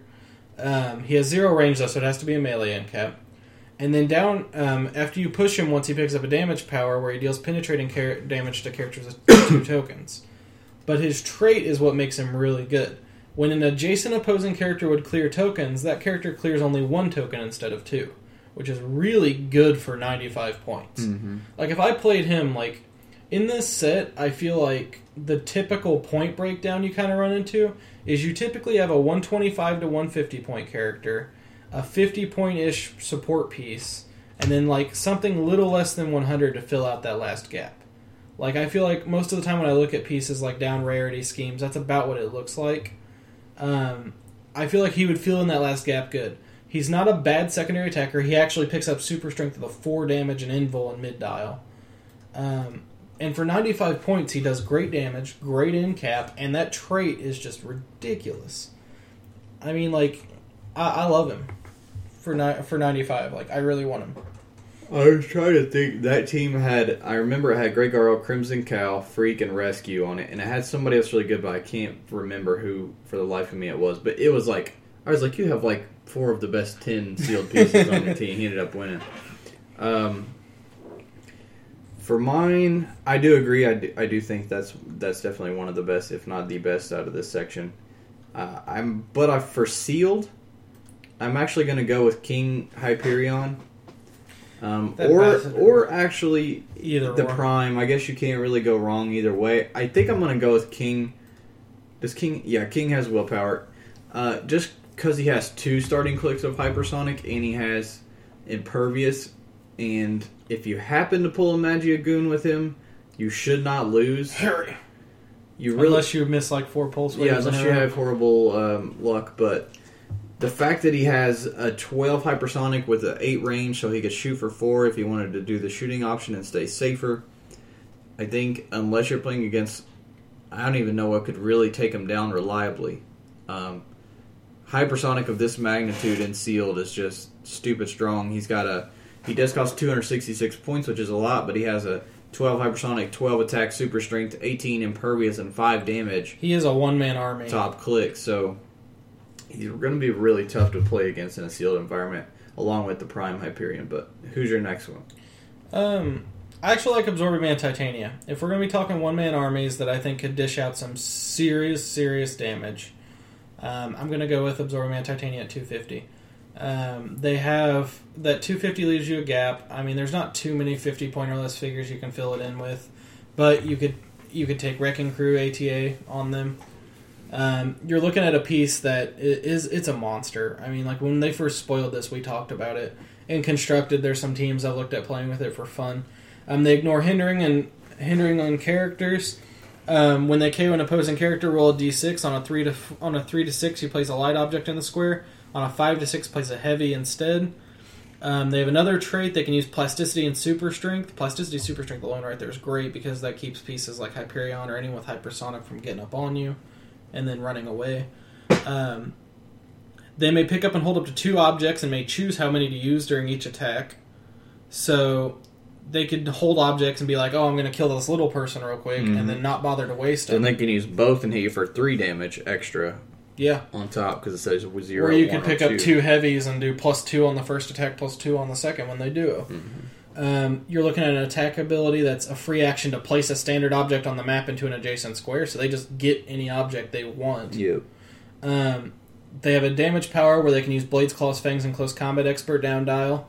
with Um, their duo with attack. their duo attack. They use one during the first and one during the second. They have Masters of Evil, which the thing I did learn during Sealed, the few times I ran into Masters of Evil, was it actually does throw it throws the pacing for a loop if you're not expecting it. Um, times that I thought I kind of had the edge with how I had set everything up, um, I would forget he would have Masters of Evil or something. He'd he'd take that push to just slap me, and I'm like, crap, I didn't expect that. Um, and a piece like this being able to just turn after turn tear into them, and they don't drop bad really at all. I mean, they lose close combat expert and imperv, so I don't know if I would personally. well, they don't lose close combat expert because they get it on their damage power, Oh yeah, true. So all they really lose is their defense abilities and then they get invincible like halfway through their dial. and then they have uh, three clicks of regen down dial. I mean, like they're a monster. Um, for 250 points, I feel like you could really tear up the map with this piece. Um, I would have no problem if I pulled them playing them solo and sealed, even if I didn't have anything to fill it out. I'm going Count Nefaria I played it. because you played him, and I already knew he was really stupid, and I made you play him for that reason.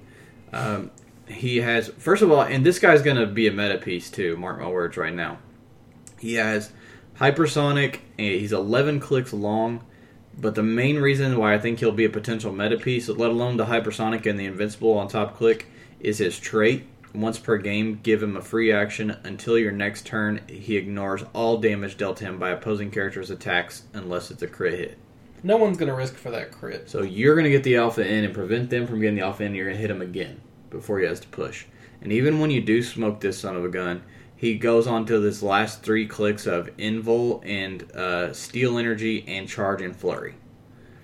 And he reduces damage dealt to him by close combat attacks by three instead of two, unless it's a crit hit. And then mid dial, he has that damage power where he has willpower and he can't be count. Yeah, and his other powers can't. be I think he, along with the absorbing man Titania you were just talking about, are two amazing gauntlet targets. Oh yeah.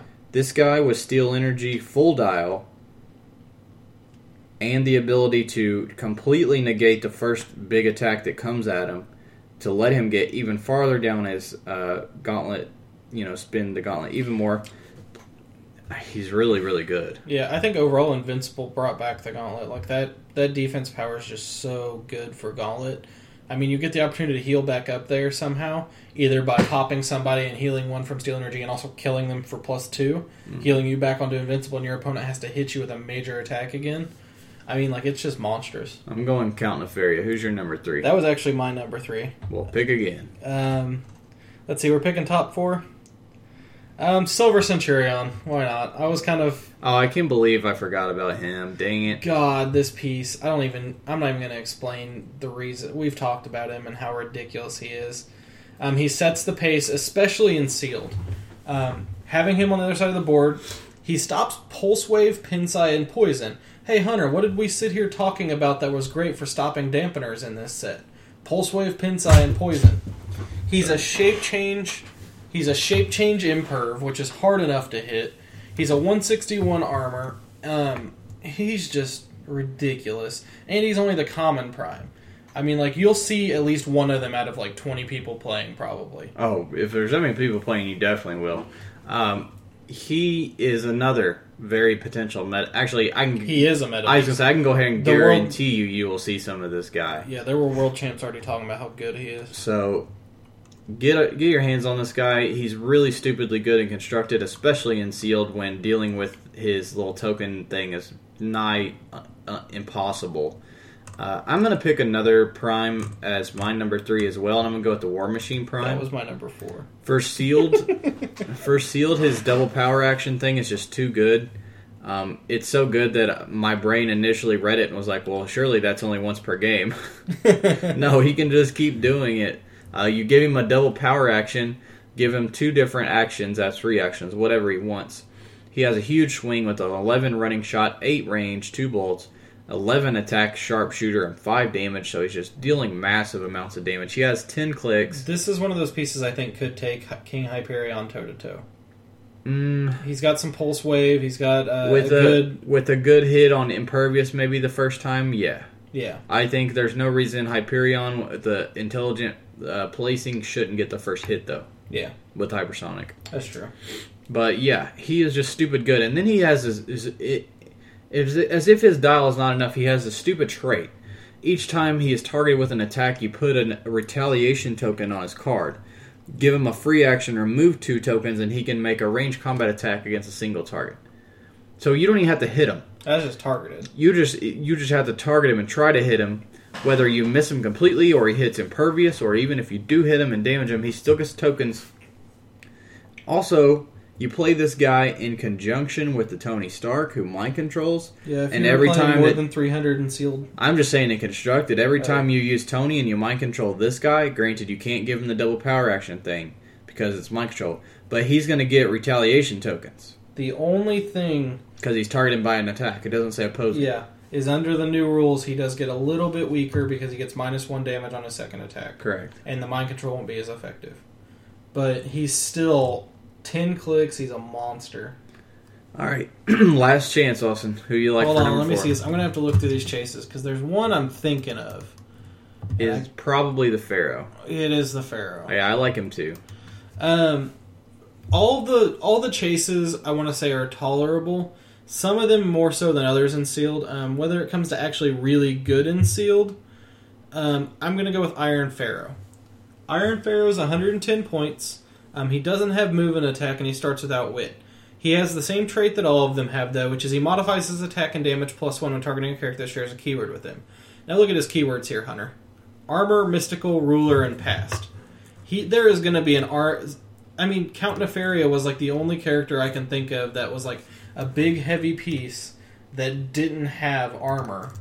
He had mystical instead. Mm-hmm. I mean, like he this guy covers all the grounds there, so you might as well be playing him like he's an 11-4. Um, and then he has a special Falcon token. When it, uh, when he's first placed on the map, you place a special terrain marker in adjacent square. That means it can't be destroyed or anything. Give him a free action to move that up to three squares. He can draw lines of fire and count range up to three squares from the Falcon marker using improved targeting, ignoring basically everything. So what you do is you keep him back in your starting area and use that Falcon as like your eyes, kind of, to set everything up. Um, he's 110 points, so he's a he's a chunkier force, um, and he's got a special attack power he picks up on a second click. He can use mind control but only to target characters of fewer points than himself. Than himself. When he does, deal one unavoidable damage to the character he hit with his mind control. Um, I like him. He's not. I wouldn't say he's like as ridiculous as like King Hyperion or somebody, but for 110 points, if I pulled this chase, I'd give him a run. I mean, like, and then bottom dial he picks up an 11 attack, uh, probability control PenPsy. He he's not a bad piece, especially if you take full advantage of that Falcon and you manage to use it. Um, definitely could have some fun with him. I really like him too. I've played against him a couple times. What? You up? know what he'd be really good with actually now that I think about it? Rings. Um, there's a lot of rings that could really increase his capabilities. Um, well, a lot of figures are better with rings, but I mean, if you gave him PenPsy all the time, for instance, with that one ring that has energy explosion PenPsy, hmm um, there, there's a lot. Almost any ring would go good on him, actually. I like him a lot because of his nine range Oh, I didn't even notice he had nine rings. the Falcon token that sees through basically everything if you draw your line of fire from it. However, it can only you can only draw range up to three if you're using it, but it ignores hindering, elevated, outdoor blocking, and characters. yeah, so that's that's Everything outward- but yeah. indoor blocking. And but the thing is that he's a great. I don't want to say amazing 110 support piece, even if you ignore his attack capabilities. But you could draw out wit from there, and since it ignores all that, you could get rid of that one stealth piece who's annoying you, like whoever it could be in the set. Could be that second click war machine who's hiding out in stealth at the back. You could draw outwit, outwit his stealth, and then your main attacker who took up the rest of your points can just blast him. I mean, like I like him. He's he's a fun piece. He's got a cool mechanic. Um, and just overall, that mind control is also awesome. I mean, like, um, you just pick some one of their weak support pieces or somebody, Aurora. Aurora gives negative two attack to somebody she slaps. Take their Aurora, smack their main figure with them. Aurora takes the damage, and their figure's negative two attack till next turn. For my last one, I'm going to take the easy way out and just say the Prime Hyperion, but it's also because he really is that good. He has uh, hypersonic, uh, power cosmic, first of all, 8 range as well. He has 13 hypersonic, 12 attack, super strength, and 5 damage leadership, 19 impervious, so he's a little bit harder to hit. And but his second click for the next three, he goes on a charge, but then he again gets two clicks of um, uh, hypersonic, and he has two different point values. So you can play him at Oh, yeah. 200 where he also starts with hypersonic, but he has precision strike and he has invul instead of impervious. Then he gets a special later in his dog a special damage ability. He gets improved targeting, ignores hindering, elevated blocking. Uh, yeah, hindering, elevated blocking. When a ranged combat attack resolves, any blocking terrain along fire is destroyed. He ignores characters if he targets a character with an action token. So Yeah. only if they've already done something, which we talked about when we spoiled him is really cool because it's like you kind of hear them. Yeah. He has super hearing like Superman. So Um, I think at either point option, he's really good. having played against him in normal constructed, he's a monster. So I mean, I can't imagine if he was also um, in sealed. Um, the one piece I didn't look at enough, and I wish I really had, was Titanium Man. Um, I haven't had a chance to really go over him to see how good he would be in sealed, at, especially at his half dial, because he gets the bouncing attack, doesn't he? He has uh, well for his damage ability is his bouncing attack, which is at the higher point at the 250 version. It, he draws a direct line of fire to an opposing character for a ranged combat attack. The AOE for that attack includes opposing characters occupying a square along that line of fire between him and the target. Divide damage among all hit. Uh, it, that we should note with that he ignores characters on targeting. And he's a giant too. So he can, if you have your guys in a straight line, he can go up to eight squares away, shooting at all eight of at all of them along that eight square line, and then split up his damage among them after he hits. And And, then- he increases the damage dealt to each hit character by plus one. But see, I like his half dial too, though, because he picks up that special super strength that's really good. Um, you, you've shown off like some of the wrecking crew today, but that that def- or that uh, attack ability, there's not really too many options outside the wrecking crew to really take full advantage of super strength.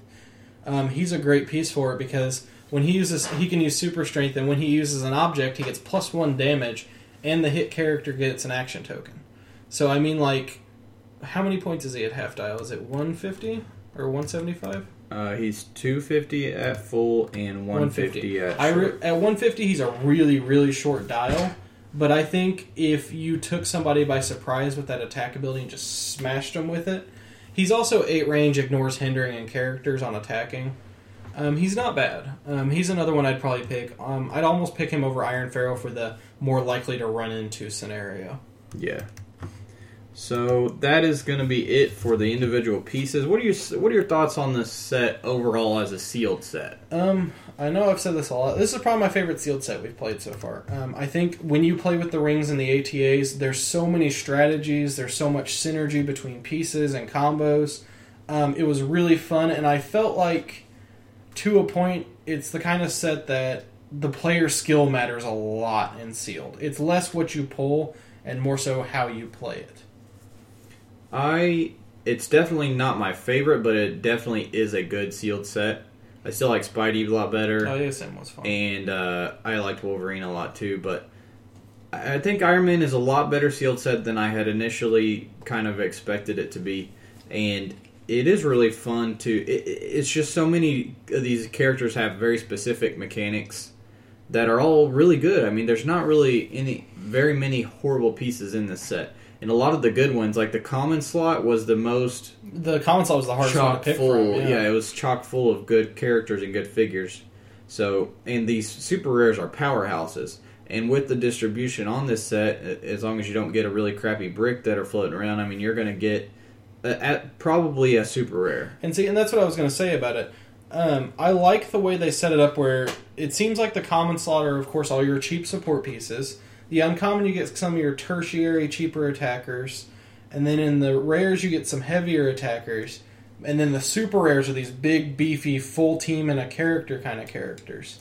Uh, and I, I like that setup really, the way it all it all filled out. I will say this: if you if you get to play the sealed with rings and with ATAs, it's better than X Men, and it rivals Spidey. yeah, you, you Uh, definitely it really makes it a lot more fun. especially when you consider like how much the rings kind of it, it's pretty easy to pull a ring in sealed too and there's so many different options on those rings You can completely change how you play your team if you pick up that ring or not Overall, as a set, uh, I like it a lot more. Again, I like it a lot more than I thought I would. Exactly. Um, I there's a lot of pieces that I'm going to have to buy on the secondary market that I really didn't expect to hardly get. I thought I would get maybe like a dozen figures out of the set for now, and then later kind of slowly trade for them. But there's already like a, a few pieces that I have to get in my hands as soon as possible. I finally got a King Hyperion. I really, really need to get a Silver Centurion. Like, I really need to get that duo Iron Man War Machine. So- you know, I did not think that would be the case when we initially went into Iron Man. Me neither. I honestly like. I started out hyped for the set when everything was spoiled. I was a little eh. Now that I've had my hands on it and gotten to play with some of these pieces, um, the thing I kind of like about the pieces is at a glance you kind of think they're not that great, but once you get a chance to play them and kind of really use their abilities to their full power, um, it completely changes your perspective of them. Let's move into the community section. Uh, this qu- week's question was, "What is your favorite comic book event of all time?"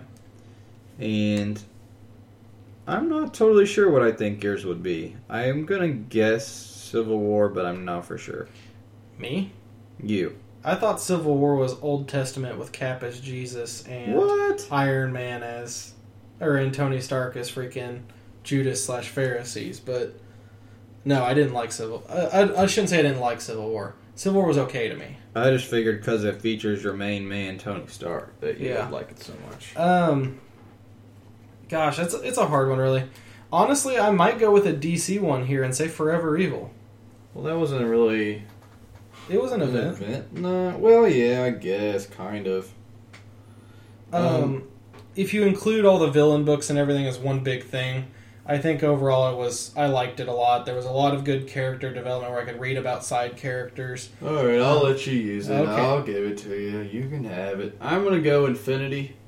Um, I I did have high expectations going into it with it being Hickman and with it being Cosmic Marvel, which I love, and it it met all those expectations and kind of exceeded them too. And I really thought it would be really hard for a event book to top Civil War for me.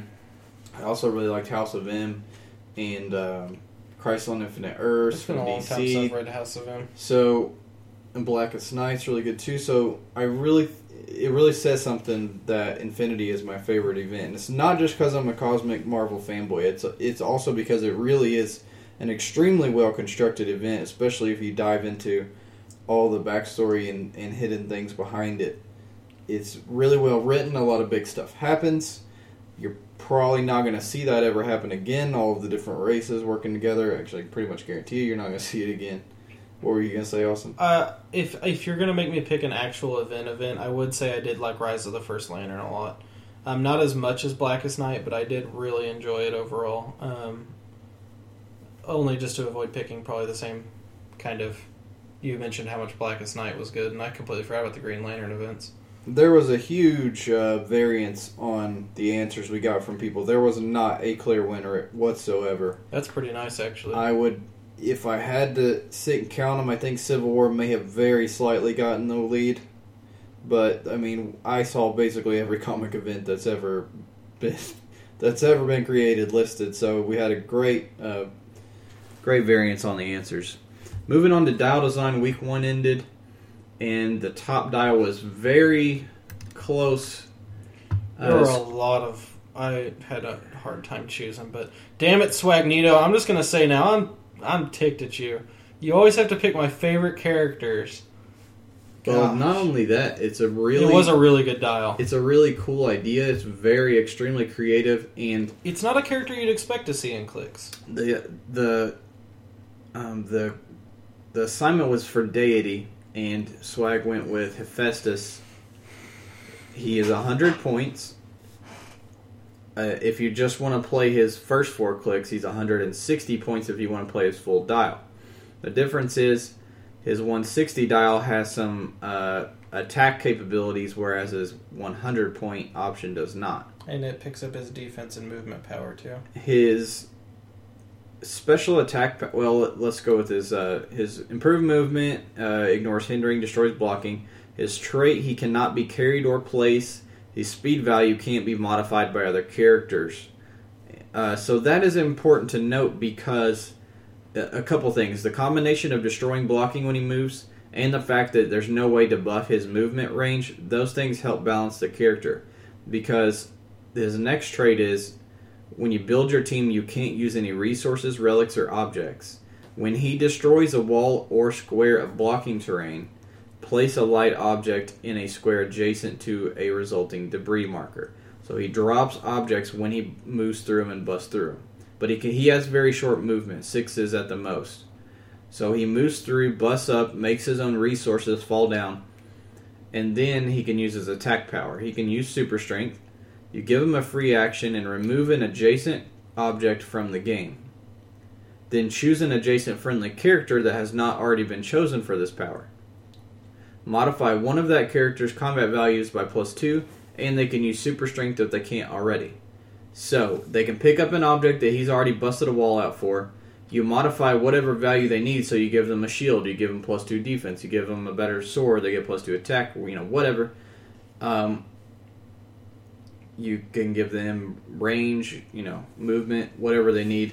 That's really representative of Hephaestus. He helps us, the rest of the gods, out by forging things. Uh, he balances it well by not letting you have other objects and other resources and relics on your team to stack on top of this. I think it's really good. He's well costed. If he was a whole lot of points, you wouldn't want to play him because, you know, what he provides, you wouldn't be able to put much of a team together with him to be able to benefit from what he's providing. Uh, and he, if he was much cheaper, he would be a little bit too good for his points. So I See- think he's well costed as well. I like him at 100 because he's a support piece, but I like him at 160 because he picks up all those warrior clicks with his special defense and special movement. So if you play him at 160, his first four clicks are the forging weapons. The last four or five clicks are basically attack. Uh, he gets hypersonic with short movement values. He gets plus one speed for each wall or square of blocking terrain he has already destroyed this game, so that helps him. So you start out and you're kind of hobbling through walls, and then all of a sudden you're plus three movement down dial. He has a defense power when he's when his power is revealed due to damage dealt from opposing character. Stop turning the dial. He can use invincible and reflexes, and he's at an 18 with a perplex, so he could go up to a 21 if you wanted to play defensively with him. I he also then he goes on to impervious and two clicks of invul, dishes out good attack and damage values for an extra, and perplexes all down. and that's only an extra 60 points. So I'm not sure why you wouldn't play him honestly. I like him. I mean, like honestly, he's one of, as I said, he's one of my favorite characters. He was the surprise character. Now, I've always liked Hephaestus as a Greek god. Like among all the Greek gods, he was always my favorite. Then when I was reading Wonder Woman and they run into him, I was like, "Oh, buddy!" And then I ended up loving him in those books. Yeah, So Wonder he- Woman is my favorite DC book, even more than Batman, which is really saying something. Yeah. So, good So- job, swag, you douche. So congrats once again to Swagnito for getting the best score. It was very close. He's only one point higher than like three other people. We're Gosh. tied at twenty-seven. I liked the uh, was it a Nero or whatever that had the uh, candelabra token. Yeah, that was uh, Batarang's uh, dial this week. Yeah, He I really like that one too. Um, He always does well. I really like the Azazel, but you and Drew didn't like it as much as I did. But I loved it. I thought it was extremely representative of the character. I thought he good, did a great job balancing it because it's he's extremely hard to hit. He gets a lot of strikes in with his abilities that he has, but he doesn't deal much damage, so it kind of evens out. that's true. Um, he I might have been overly harsh on that one. the only thing I didn't like on him was Indom, but I can overlook that. I mean, people give Indom to everything, but uh, I thought yeah, that was a really like fun dial zealot too. though. Yeah, I guess. Uh, this week's assignment I just gave out today on the thread. So for those of you who haven't been on it yet and who participate, my assignment was to build a character who has the morph ability, and that could be a brand spanking new character who has never had a morph ability. Um, what I mean by morph is the same power that's similar to Beast Boy or Ant Man or the Spidey chases, where they can change armor. So you could do, you know, you could do an armor piece like an Iron Man. Some sort of Iron Man that changes armors like they should have done in the Invincible Iron Man. Yeah. Uh, you can do a figure who already has a morph, and you can make a new one for it, like a Beast Boy. You can make more iterations for a Beast Boy. You could make uh, a brand new character who's never had one, like we already have a Mystique on there who has a morph Yeah. ability, can morph from, morph from different mutants, which is really cool. So things like that, you got a lot of options. Any comic Yeah. universe is fine as long as it's comic based. So, like I said, Marvel, DC, Vertigo, Image, etc. As long as it's comic and not morphs video are game. really morphs are really really open ability. You can do a lot of stuff. with I just thought that would be a really full, uh, really fun, really cool one, and we also haven't um, done anything like that where you have to use like a specific ability Yeah. really yet. So I thought that'd be a real fun one to do, and I also love Morph and love Beast Boy. So It's one of my favorite abilities in the Mor- game. Morph's probably my favorite ability. I wrote a whole article on that on HC Realms. Actually, I really wanted to do minion, uh, and I think I'm going to do that next month. So we'll see. Um, that's it for Dial Design Best Build Contest.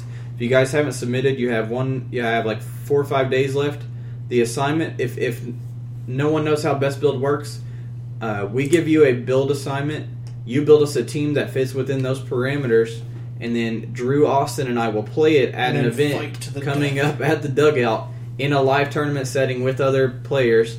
And whichever one of we each pick a team, we look through all the teams, we see who gets to go first. You know, first picks first, second picks second, third picks third, and then we play.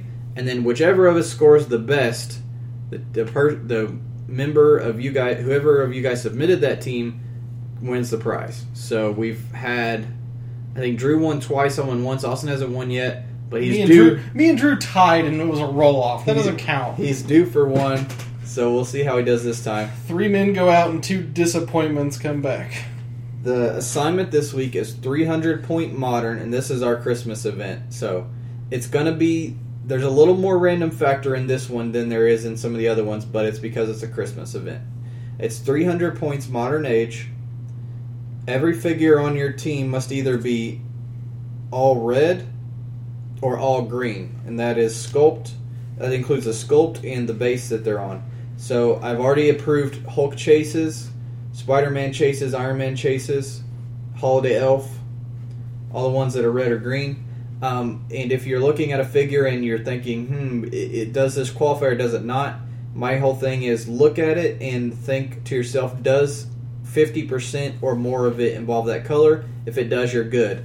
Um, for example, if you're looking at your AVX packs, uh, Magneto has enough red on him to qualify. He's half or more red Yeah. he would be approved. Thor is the same way. Even though most of Thor is black and silver, his cape takes up quite a bit of his sculpt. I would even give him a pass on the red team. So most of your figures need to be either red or green. 300 points, modern age. It's going to be figures only, no extra anything, ATAs, relics, resources, etc. The other caveat to this is before the matches begin, I have 20 random relics. Some of them are really good, some of them are really bad.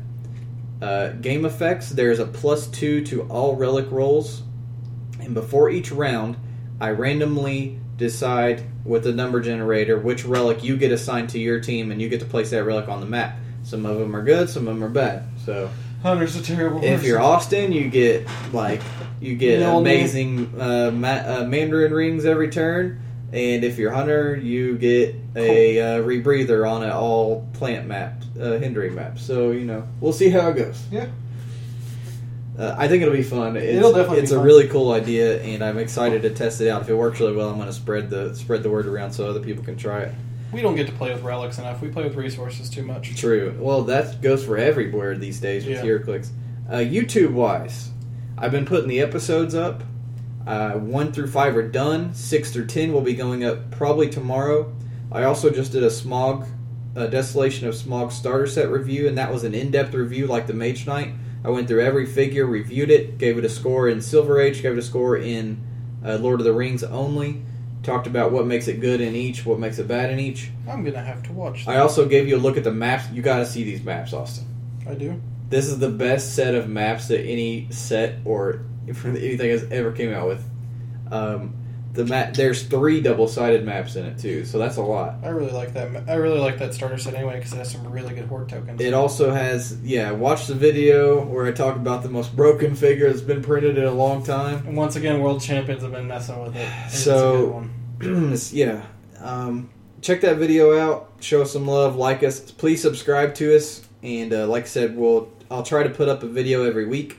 We're also gonna start doing a, an idea where you take a figure that has a lot of rules questions, and we will show during like a live. We'll set up a map, set up some situations, and explain to you the rules behind that figure and how they work with different iterations of the game. One I really want to do is Silver Centurion. Oh god. I started to do a write up on him, and then I realized that he's going to get errated actually. he's gonna. He's So for now, I'm not going to do him. But once he gets his official errata, that's one I would like to do. That's a good example of somebody Yeah. who has tons of rule questions. and he's one that we're gonna see a lot of. yeah, and you're going to see a lot of them. And so I want to show you on a map how different things would work out, and you know the answers, and the, also the thinking process of how do you come to this conclusion that you prop through him and not through the token, and how come the token has the flight symbol but it can't carry. Like I, I will explain those things and try to educate you guys. I think that'll be a cool little series Oh yeah. to do once a week. So look, be on the lookout for that. But for now, subscribe to our YouTube channel, and that's it. Check us out on Twitter, Facebook, Instagram. Uh, send us an email, dial h4heroclicks at gmail.com. Uh, let us know any main topics that you would like for us to talk about, any questions that you have. We will read on the air. I've got a couple saved up for Saturday that I'm going to read. You guys have submitted any ideas for just the tips. And uh, like I said, this week was a shorter episode due to time constraints, but coming up Saturday, we'll be back on the full two and a half, three hour long spiels that we go on. We have some ROC to test. We yeah, we'll have uh we'll have big news coming off of our ROC event. And how So- badly I beat Hunter. I doubt it, but we'll see. I'm not too confident. How badly Hunter's luck beats him. So we'll see you guys Saturday with a new episode. Later.